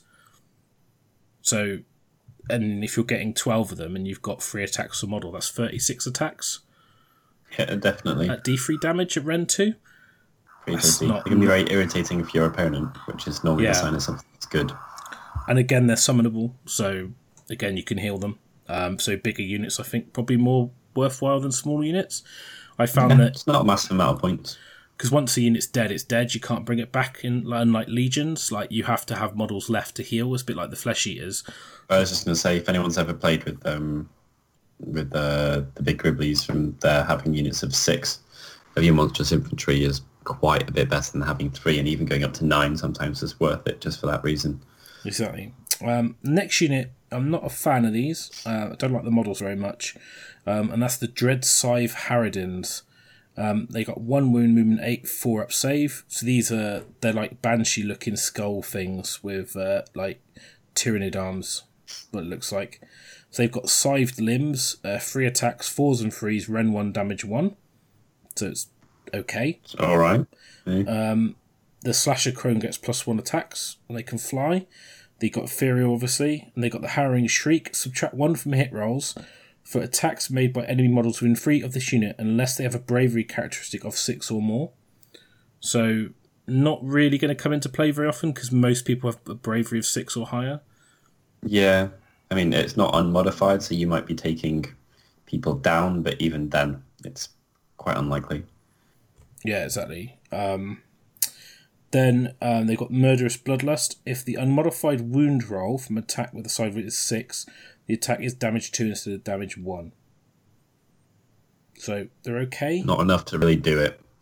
No. I don't like these. I'd rather have Bladegheist Revenants. The models are better. I think the rules are better. And the same points, 90 points. And then Massive Regiment is the same. So yeah. Then we're into the old favourites, Spirit Hosts. Not going to talk about these. We all know what they do. They're still good. They're still good. The change, the subtle change here is unmodified hit roll of a 6 does a mortal wound. So hello, Nurgle. That means I don't care that you make me -2, -3, -4 to hit. They're doing the job they were always meant to in the list to do. So who cares? With access to reroll misses or additional attacks or anything like that, then they go, and you can bring them back pretty effectively with multiple things. 120 points, battle line, love them. Hexwraiths. Battle line is. Yeah, okay. In the Nighthaunt, they're battle line. Yeah. Hexwraiths, again, battle line if, I think. Movement 12, yep. 2 wounds, 4 up save, bravery 10. Spectral Scythe, 2 attacks, 4s and 3s, -1 rend, damage 1. Now these guys, they haven't really changed a lot, but they do have some cool stuff. So basically, you get +1 attack on the leader. You get, if you roll a unmodified 6 with a scythe, you do a mortal wound, which is, you know, same as the Spirit Host. Yep. And then in your movement phase, immediately after this unit has moved, pick an enemy unit, as any models that moved across, roll a dice for each model in that unit that passed across. 5 up, take a mortal wound. So if you pass over the corner of a 40-man unit, does every single person take it, or is it each model that was passed over takes it? No, you roll it for your models. So if I've got 10 Hexwraiths, I roll 10 dice. Cool. So, but it's... you know, it's a little bit wordy, but yeah, not too bad. Now, what's the move again? Was it 12? It's 12, yeah. Yeah, it's not. That's pretty easy. You can run over something as well if that's what you need to do. And 160 points, not too bad. Yeah, I think you might see him on the table just for the speed. Yeah, and their battle line. Yeah. Then you've got the probably the coolest thing in the book. The Black Coach. This thing is awesome. I played with this. It's bloody huge. It is huge. It's on a night base and it still overhangs the front of it. So when you go like, oh, we'll put it on a big base because the old one used to hang off the chariot base. They went, oh, we'll design it to hang off the base as well. It's a bit irritating, but it is cool. It is so cool. It's gorgeous, isn't it? It's clever as well, the way it looks and the way it... yeah, mega. This is... so good. I think you'll have this in every army. It is just... it's because it does something nothing else does. It's got 12 wounds for a start. It's the highest wound model you can put in a Nighthaunt army. Of Puff allies, obviously. It's got a 4-up save. It's bravery 10. Its move is 14 inches when it's unhurt. It drops all the way down to 6, but a 14-inch move, that's quick. That's a Byron level move. I'll allow that into one of my armies. Now, you've got a choice of weapon. You can have a scythe or you can have a grasp. So the grasp is the grasp, I think, because it's a shooting attack. So it's a 10-inch range, 1 attack, 3s and 3s, -3 rend, damage D3. Effective 24-inch range on that. And in combat, it's the same profile. 3-inch reach. Freeze and freeze, minus 3 rend damage, D3. Yeah, 3-inch reach is really... It comes into things a lot more than you'd think as well. I love playing with anything that's got 3-inch reach. And then the Scythe is 3 attacks, 4s and 3s, rend 1, damage 2. And obviously that's got the same rules that if you roll a 6 to hit, they take 2 mortal wounds, and you can reroll hit rolls if they've got 5 or more models. So what reach is that one? Just 1. That is the difference.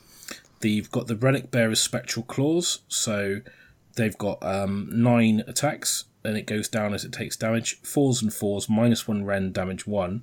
Every 6 is a mortal. So not too bad. Then you've got the Nightmare's Hooves, 8 attacks, 4s and 4s, no rend, 1 damage. So what this is good for is it's got this Evocation of Death ability. Now, what you do is at the start of every battle round, roll 3 dice. On a 4+, that coach gains a level of power. They're cumulative and last for the rest of the battle. So the first level is Nimbus of Power. In your hero phase, heal D3 wounds that have been allocated to this model. In addition, at the start of your hero phase, pick 1 friendly summonable Nighthaunt unit within 12 and return D3 models to the unit. It's alright, not wholly within either, so useful. No, and the models have to be set up within 12 of the Black Coach, but the fact you just get D3 models back in a unit is just crazy good. And you heal, and it's the first level. Second level is reroll hit rolls of 1 for the model's melee weapons. In addition, the model can run and charge in the same turn. Yeah. Not bad, you know. Third level, if it completes a charge, pick an enemy unit within 1 and roll a dice. On the 2+, they take D3 mortal wounds. Impact hits. Yeah, so pretty good. Fourth level, the model can retreat and charge in the same turn. Mega. Like, that is just so good. The fact that you're able to retreat and charge, just like, and then when you charge, you do your impact hits. Yep. Yeah, really, really good. And then you've got the fifth level is Witchfire. Roll a dice for each enemy unit within 3 of this model. On a 4+, they take D3 mortal wounds. Each what? Sorry. So in your hero phase, roll a dice for each enemy unit within 3 inches of this model. On a 4+, they take D3 mortal wounds. Great, it's a bloody big model. Yeah, and the fact is it's quite survivable because it heals. It's got 12 wounds. It's got a 4-up save. You've probably got it bubble wrapped in a unit that you're bringing models back into. Yeah, that was going to be my follow-up when we finished it is like, how do you protect this thing? Because it's 280 points, 12 wounds. It does heal itself, but anything that heals itself, Alari or whatever your risk is of it dying in 1 turn. So is it going around with a better use? Yeah. Wrap it in Spirit Host, which you could bring D3 bases back a turn. Sweet. Sounds good. That's how I'm going to protect mine. And then what I did when I played Andy is I ran it out of combat, and it can run and charge. And it can retreat and charge, so I ran it 14 inches plus 6, 20 inches, charged into his 2 units adjudicators and his wizard on his home objective, and then it was like, do my impact, do my combat, start of my next turn, 4+, take D3 mortals, and just ground it all off. Yeah. And they have to shoot at it as well, because they couldn't shoot anything else. The other way to protect this is just target saturation, and we've already mentioned it several times throughout the review of the book. Like, you want to give people so many things they don't know where to shoot, and it makes it harder for them. Yeah, and it's a Nighthaunt model, so you can put a set up underneath the ground, you can spectral summon it to your general, you know, you can heal it with a Spirit of Torment, loads of stuff you can do with it. It's not a hero, and it's 280 points. Yeah. But I think solid. Like, I really like it. The model's awesome. And it just does something nothing else in the army does, so I think it's going to be in there.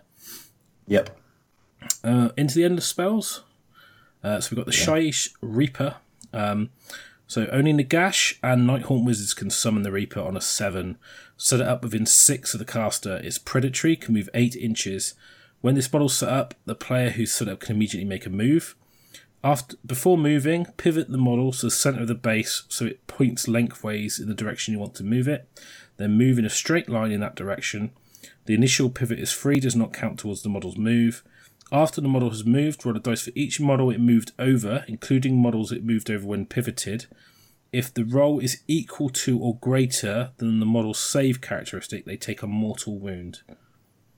So if you've got a good armour save, you're more likely to get hurt by this. Yeah, it's not too bad. If the battle's being fought in the realm of Shaiish, the Reaper can move 12 instead of 8. Mm. So not bad. It's okay. I don't think it's anything crazy. 40 points? Yeah. I think I'd probably rather take the Pendulum. Yeah. The Pendulum is cast on the same, does D6 mortal wounds, and can't be moved other than in the direction it's going. Obviously, potential for more movement as well, like touching more stuff. Right? Obviously, the Reaper could be really good if you've got a unit, a lot of models, sort of in a group fighting something, and you're able to save it through 10 models with a 4-up save. But I think it's so situational, I don't think it'll happen very often. No, because of when it happens in the turn sequence as well, you don't get to... Yeah. I don't think it's as good as you would think in your head, because things need to be lined up and perfect. The model's really cool, but yeah, not my favourite. The next one is the Vault of Souls. So again, it's Nagash or Nighthaunt Wizards on a 6, set up a whole new move in 18 in the caster. It's predatory, can move 8. Has the ability Soul Siphon. When it's set up or moved, roll a dice for each model within 6. On a 6 up, the unit takes a mortal wound. So this is quite nice because you can set up near a big unit and just roll a load of dice and hopefully chunk a load of men off. Mm-hmm. Keep track of the number of mortal wounds inflicted. If the total is 20 or more at the end of any phase, all units within 6 take D6 mortal wounds and then the model's dispelled. Oh, I think that's awesome. So it's quite cool because it's literally going to be ticking up, and if it's wandering around your backfield, you're going to be going, I don't really want that thing exploding. It's all models when it explodes. Yeah. Yeah, it's all models in both, so it hurts both of you. So, yeah. Pretty cool. Mm-hmm. It could be quite good if you're playing Daughters of Cain and you just dropped it in amongst 2 hordes, yeah. Just in front, and just go well, I've done a load of damage. They move, you run after them with the spell, does not overload of damage, and maybe blows up. You need, obviously, to get 20 wounds. You probably would have had to have rolled... Well, how many dice would that be? 120 dice, so I wouldn't imagine it being that likely it's going to blow up. But yeah. There you go. The next one, and that's 40 points as well, I think? I think it might be 60. What, the Vault of Souls? Let me double check. Pretty sure it's 40. 40, yeah. The next one is the Mortalis Terminexus. Now, this one I really like. This is the 60.1, isn't it? Yeah. So this is Nagash or Nighthaunt. Cast on a 6. Set it up wholly within 18 of the caster. It's predatory, can move 8. Yeah, decent. It's got the Keeper of Mortality. After this model is set up or has moved, the controlling player must decide hasten or reverse time. If you hasten time, each unit within 6 inches takes D3 mortal wounds. If you reverse time, heal D3 wounds allocated to each unit within 6 of this model. So this is good because you can cast it 26 inch range and do a load of damage, right? But obviously, if it's then their go next, if they go, they get to move it next, then they can choose to heal. So actually, they could use the heal effect. But if you've got units that only have 1 wound, obviously you can't return slain models. Yep. So quite good for that. But what it's really good for is healing your stuff. Yeah. Now you might think, yeah, but they could do damage with it, right? But this is where the Myrmourn Banshees come into play, right? So you drop your Terminexus in the middle of your army, you heal everything. Your Myrmourns unbind it, get buffed. Then they can run off and do loads of damage. So you can get to heal your models, but also dispel it. So you don't have any impact. So it can be used defensively or offensively or to buff one of your units. So I really like this spell. I think it's just got so many uses. A lot of flexibility. It's only 60 points as well. And I think it's great. I mean, you imagine like as a mortal wound bomb, you can't heal what's dead, right? So you drop it in their army and do D3 mortal wounds to within 6. You know, that might kill a load of stuff that they can't bring back anyway. So you're not really bothered about them trying to heal. And if they get the turn and they want to take it, you go, I'll just do another D3 mortal wounds to you then. Yeah. I mean, like, and it can move. You've got Mortis Engine available as well and stuff like that. There's other ways for you to do that. Also, the maximum range of it is 26, right? So this is first turn effective. Was it 18 inches plus 8? You can't move it when you first cast it. Okay. So you just cast it, drop it, does the damage. So it's basically 24. Plus, you can't take a Mortis Engine as an ally in a Nighthaunt army. Okay, then. So it's only Soul Blight or Death Lords. Yeah. So, but yeah. So that's all the scrolls. There you go. Da-da-da. So I think what we'll do is take a break, come back, talk about the battalions, and just talk about a little bit about combos. Yeah, definitely. We'll probably, I guess, highlight the battalions we think are the most exciting. Yeah. Yeah. All right, we'll be back in a sec. Sweet.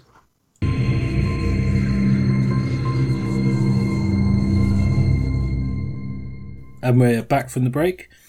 So let's talk about the War Scroll battalions. So these are kind of like the last bit to talk about before we sort of wrap up. So we've got the Nighthaunt Procession, which is a very, very big battalion, which is one of those big like army narrative type ones. So I'm not going to talk about it really. The next one is the Shroud Guard. So this has a Knight of Shrouds or Reikenor the Grimhailer in it, and 2 units of Bladegheist Revenants, so the guys with the swords that I really like. So you have the ability Frenzied Fervour.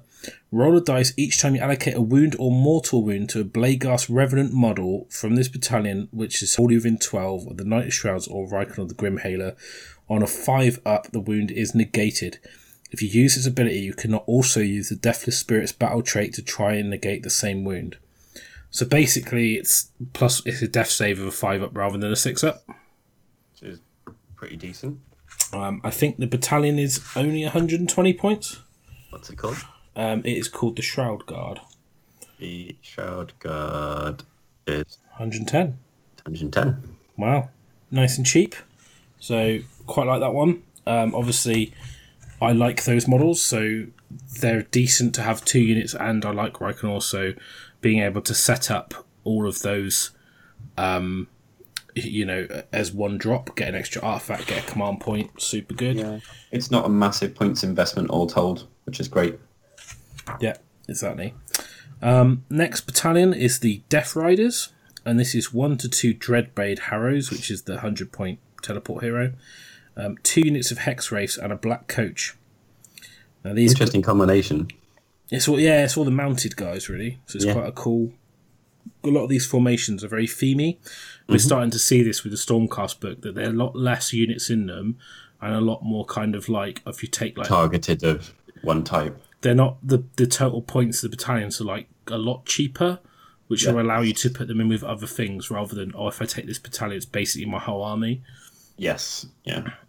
So you've got the Spectral Spearhead ability. Add 1 to charge rolls from units in this battalion. In addition, if you make an unmodified charge of 9, then you can do your auto-attack Wave of Terror ability thing, but it replaces the Wave of Terror ability. So basically it's happening on an unmodified 9 rather than a modified 10, and you get +1 to charge. Okay. So, again, it's not brilliant, because the units you think probably don't want Hexwraiths, but it's still good. You know, I mean, your chance for an 8 is really quite good. I mean, we spoke about how good that hero was, being able to pop up within 9 of the enemy. Then you could recall one of the other units to him, charge on 9 away, 8 to charge, 9 you get to attack straight away. So actually quite nice as a little mobile unit. You could do quite a lot of damage with that. Yeah, 1 in 3 chances, isn't it? The 9, I think. And if you've got multiple command points, you could even recall multiple units at the same time. Yeah. So or use one of them to reroll the charge. Yeah, true. We'll do that as well. And it's quite, it's not really that expensive. 130. So pretty good. Then we've got the Condemned. So it's one Spirit of Torment, one unit of Chainghast, and two Chainrasp Hordes.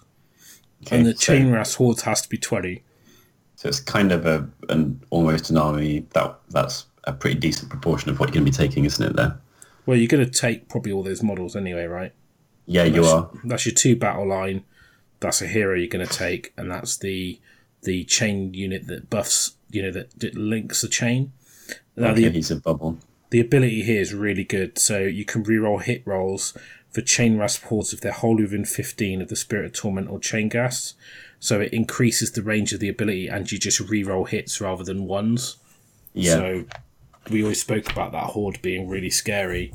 You know, if you've got your Guardian of Souls, you'll be wounding on a 3, hitting on a 4, re-rolling, freeze to wound with a re-roll of 1s. That's just super good, and it's 120 points. I can definitely take that formation. I could definitely see that as a formation in my army. Next one is the Chain Guard, which is a Guardian of Soul and two Chainrasp Hordes, and each Chainrasp Horde must be 20 models. What was the last one called? Sorry, was it the Condemned? Yeah.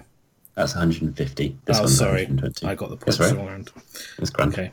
So the Chain Guard. So they've got the Heart of the Horde.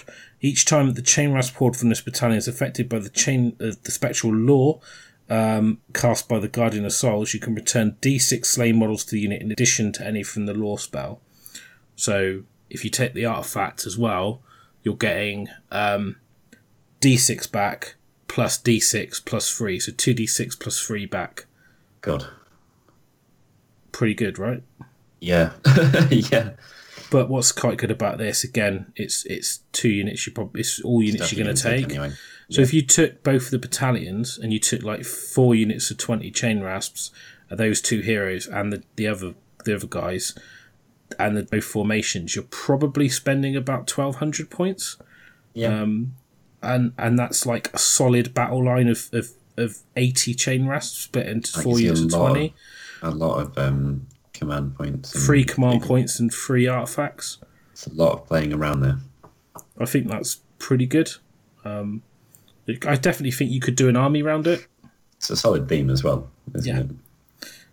Then you've got the Execution Horde, which is a Lord Executioner and 3 units of Spirit Hosts. So again, if you're taking lots of Spirit Hosts, you probably take this anyway. The Headman's Masses, subtract 1 from hit rolls for attacks that target the battalion's Lord Executioner while a Spirit Host is within 6 of the attacking unit. In addition, add 1 to hit rolls for attacks made by this battalion's Lord Executioner while Spirit Host units from this battalion are within 6 of the target unit. So all the buffs are on the Executioner, but obviously it makes him harder to hit, and we already spoke about him being quite tanky and annoying. So not too bad, and obviously... 100 points. It's a cheap battalion, and you're getting your command point, your deployment, and your extra artifact. So pretty cool. I do think because of the ability for popping up within Nighthaunt, getting chances at reroll charges is probably you're going to benefit from that more immediately, perhaps, than a lot of other armies would. Yeah. So I think getting battalions in, and we always spoke about how good the artifacts were. Yeah. Then you've got the Death Stalkers. Really like this one. So Caron Wraith, 2 units of Grimghast Reapers and 2 units of Glaivewraith Stalkers. And you get the Soulmate marked Prey.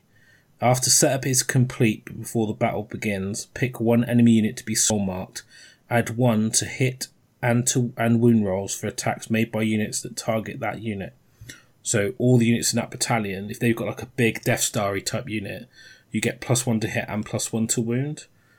That's pretty good, especially when the Grimghasts are like 4s and 3s with rend. Yeah, that's. I mean, it's 3s and 2s with rend. It's very reliable. You don't need re-rolls on something that good. No, and it's quite good if they've got like a unit you really want to kill. You could just target that one straight off. I mean, it's quite a lot of units to buy, but. It's 120 points, so... Yeah. And obviously, because the Stalkers can be brought in 4s, It's fairly cheap, so you don't have to spend that much. So it's probably like 120 plus 140 and 60 plus the 120 for the battalion, so it's not too bad. Yeah. And obviously the Grimghast Reapers are battle line as well in the Nighthaunt army. So not too bad. Then we've got the Shrieker Host, 1 Banshee, 2 units of Harridans and 2 units of Myrmourns. And this has got the Mournful Wailing ability. Reroll Battle Shock rolls of 1 for enemy units within 6 of any units of this battalion at the start of the Battle Shock phase. In addition, the Inspiring Presence Command ability cannot be used on enemy units within 6 of any units on this battalion. So if you've got someone who's got lots of hordes that, you know, they want to use their command points on to make them stop running away, they can't, and those Harridans are really good at shredding hordes. So the fact that you can go in and just do a load of damage and they can't make them immune and they've got to reroll ones on their test means that actually it could be quite a useful battalion for that one. Well, Witch Elves, because of Witch Brew, probably immune anyway. Oh, it's different type of immune, isn't it? I wish it was like, can't be immune to Battle Shock, because that would just be immense. Yeah, it's 140 points. It's not cheap, that one. And it's whether you think it's... I mean, that is, in the right matchup, that's perfect. It's how much you think it's worth having something that perhaps won't come into play against an army. It's like, against my army, you'd have wasted your points there. Obviously, you get your other bonuses for it, but... Yeah, I think it's one of those things that it's a bit situational. So I don't think you'll see it very often, but... No. You never know. It could really screw you up, though. If you're playing that type of army, you'd see it and be like, oh my god, that's overpowered. It'd be like this complete renegade choice that you're like, with your bone splitters or something, going, oh my god, they're all going to run away. It's quite interesting, I think. So that's the Nighthaunt Battle Tome, so pretty cool. I'm really excited about it. I think it's really good. I love really how good. That all feels. It all feels like... synergy based. I like the fact that nothing's hugely expensive. Seems like an odd thing to pick up on, but you look at the points running down the list and there's barely anything above 320 points appears a couple of times, and then the Reapers are 360. But that's for a big unit. That's not it's not exactly. Even like if you look at actually the base cost, the most expensive thing's the coach at 280. Yeah. And then there's a big jump after you've taken off the top 3 characters and the coach. There's a lot of stuff in there, and I do, like I said, I think the items, a lot of them could actually really define and add to your army and make it play in a slightly different way, or you can pick one theme and go really solidly down it. Seems amazing. Are there any particular, like, the allies of Death Lords and Soul Blight, is there anything you look at that and you think like, yeah, that definitely makes sense? Or you mean it's from the ally pool?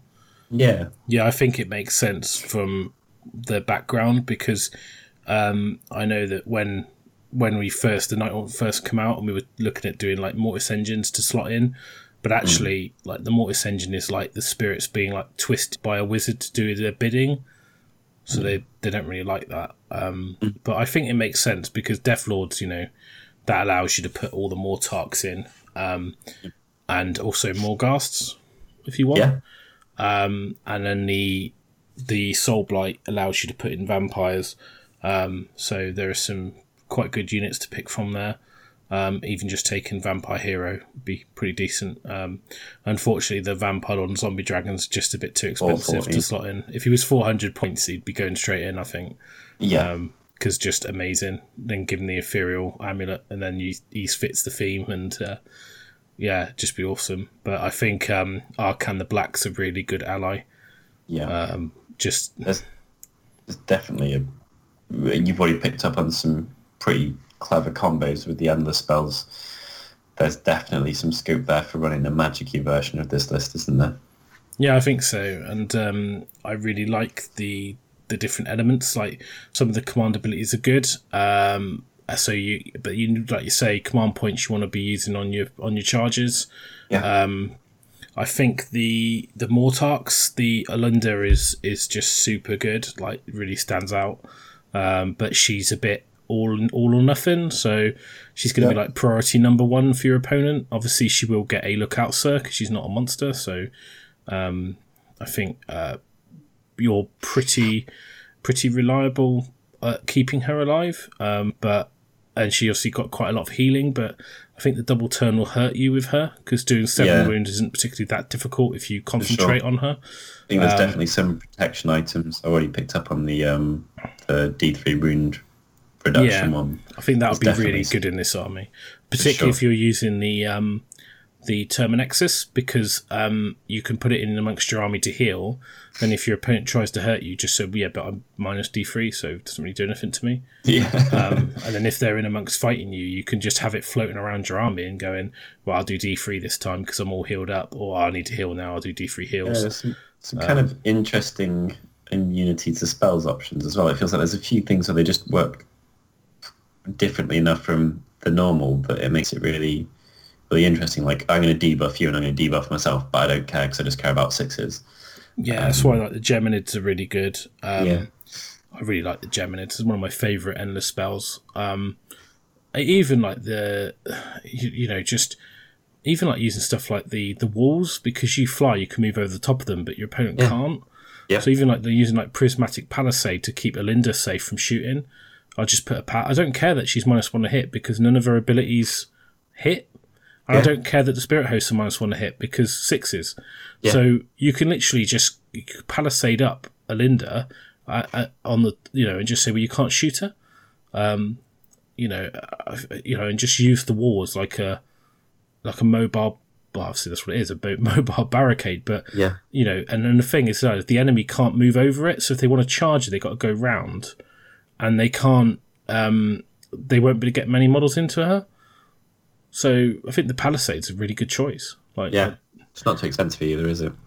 No, it's 30 points as a bargain. Yeah. So I think that as the shackles as well will be a nightmare for your opponent. I think so. Just like slow them down again, and then you can use your redeployment and your movement to try to like pick units off on the fringes. I really like that Dreadblade Harrow combo. I think that's really cool. So. I don't know, like it's like nothing's like amazing, like you don't read the book and go that's amazing, but you read it all and you go they're really good at support, they're quite good in combat, they're quite all round with the support of the heroes, they get better. This character's good at shutting down your opponent's command abilities, this one's really good at doing damage and healing, and this one's really good at being mobile and being a wizard and just being awesome and unbinding, and you just think, well actually they've all got their uses. Like I quite like if you're using like Reikenor the Grimhailer, because he's fast and because he's got the +3 to cast, you could use him to almost like run up with like a shield of Hexwraiths or something and then just drop the purple sun in their army and then just run away. Because he's that quick, you could just go, right, here's a purple sun, deal. And because he's +3 to cast, it's like actually it's not it's only on a 5. And actually, it's quite hard to unbind him.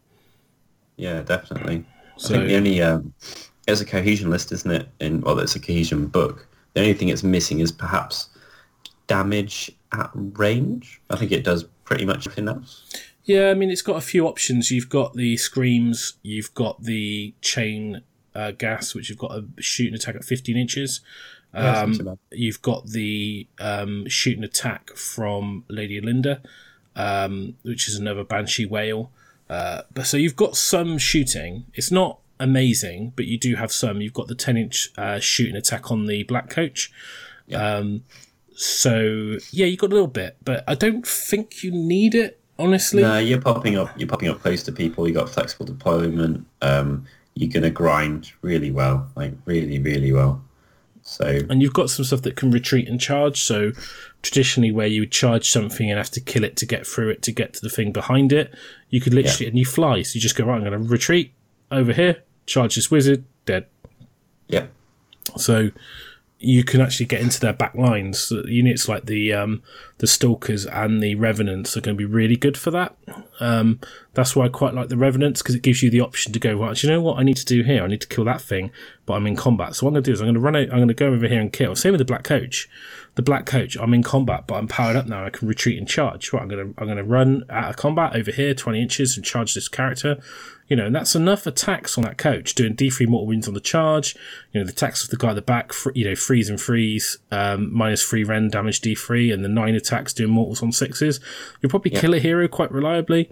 Yeah, you could, definitely. And then if it goes into your turn, if you double turn, and on a 4+, they take D3 mortals. Pretty solid. I think the Black Coach is just like, it's so useful. I think it's expensive for the utility, but I think it's worth the points. Yeah, you know, it's also, it's going to get like, it's, if you're blocking up things that don't have particularly high quality attacks, you can really get in people's way and irritate them with that. It's massive. Yeah, and I think it's such a big base as well that you can tag multiple units. So I used it to tag like 2 Judicate units, which were quite far away from each other. But but the thing is, your attacks aren't limited, but then they have to shoot you or retreat, and they can't shoot. Yeah, and it's just, it's so useful. But yeah, I think there's some really cool combos in the book. There's no War Scroll in there that I think, oh, I would never take that. No, like the Harridans maybe, but they're still really good against hordes, so you might take them. Yep. So yeah, I mean, the only reason I'm not enamoured with them is I don't like the models. Yeah. So we should talk about legions of Nagash. So the following units can be taken in legions of Nagash. So Chainrasp Horde, Glaivewraith Stalkers, Grimghast Reapers, Guardian of Souls, Knight of Shrouds. Knight of Shrouds on a Furial Steed, Lord Executioner, and the Spirit of Torment. So basically, if it's in the starter set, you're good. I think it's quite nice that some units are unique to Nighthaunt. Yes. So you're not going to be able to take a Legion army and put like Revenants in, or, you know, the Lady Olynder and things like that. They are Nighthaunt only. We obviously allies, but I think it's quite nice that you kind of don't, you kind of have to make that decision. Yes. But I think in terms of legions, Chainrasp Horde's become probably your battle line unit of choice. Or yeah, at least your horde unit of choice. Because obviously the same points as 40 skeletons, and I think 40 Chainrasps are just better. Obviously, I maybe get one of each, depending on. Yeah, obviously skeletons get better just by being skeletons, right? They got bigger reach as well, haven't they? Yeah, they do more damage, I think, but the Chainrasps have got that 5 up all the time, which you know, like, really good. And then if you've got the Knight of Shrouds, sorry, not Knight of Shrouds, the Spirit of Torment or the Guardian of Souls, then you're getting the combo buff off the two.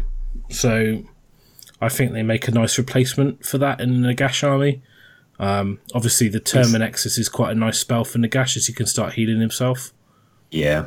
And again, even like the actual scythe would be quite nice on him, because it's quite a short range, but if you get anyone who wants to surround Nagash, you could almost like scythe around himself and kill a load of guys.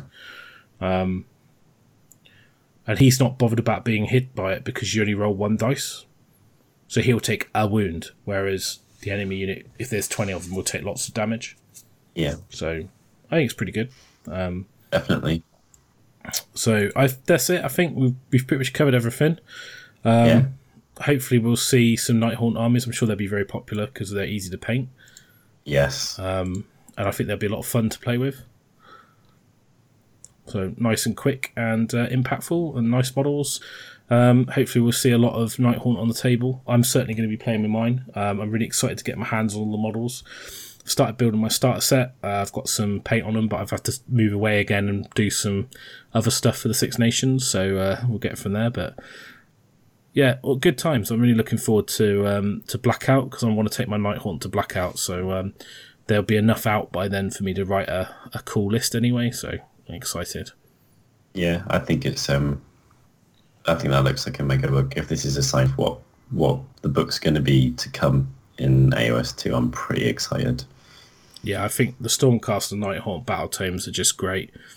We've done a show on the Stormcast battle tome, so check that out if you want to know all about that. That's a mammoth show, about 3.5 hours, because there's so much to talk about in that book. But yeah, I love the Nighthaunt battle tome. It's when I saw the playtest copy of that, I got really excited, and that's why I did my Nighthaunt army.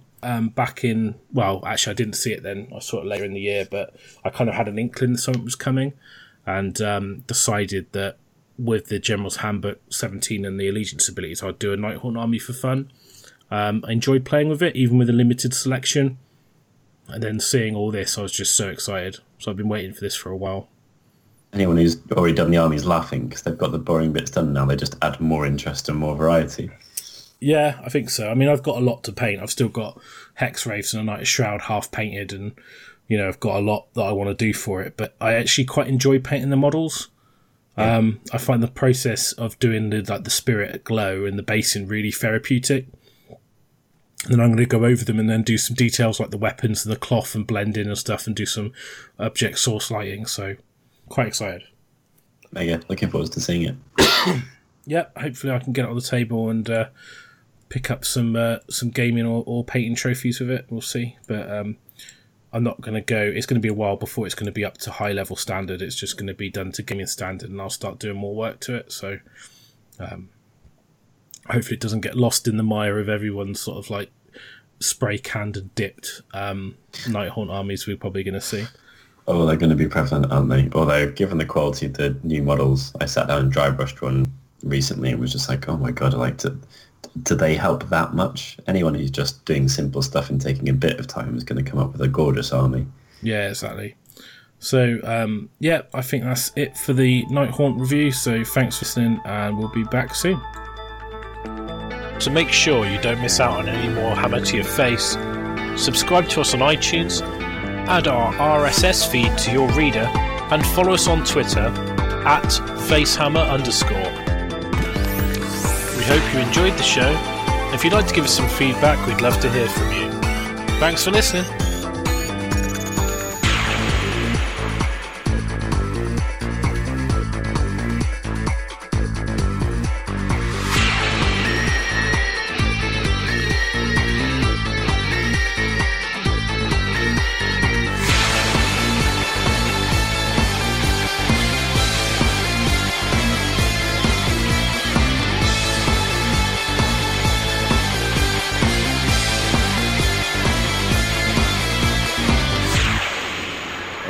Soon. Just let me have one more big scoop.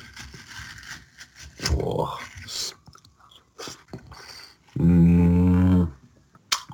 Watermelon. Watermelon!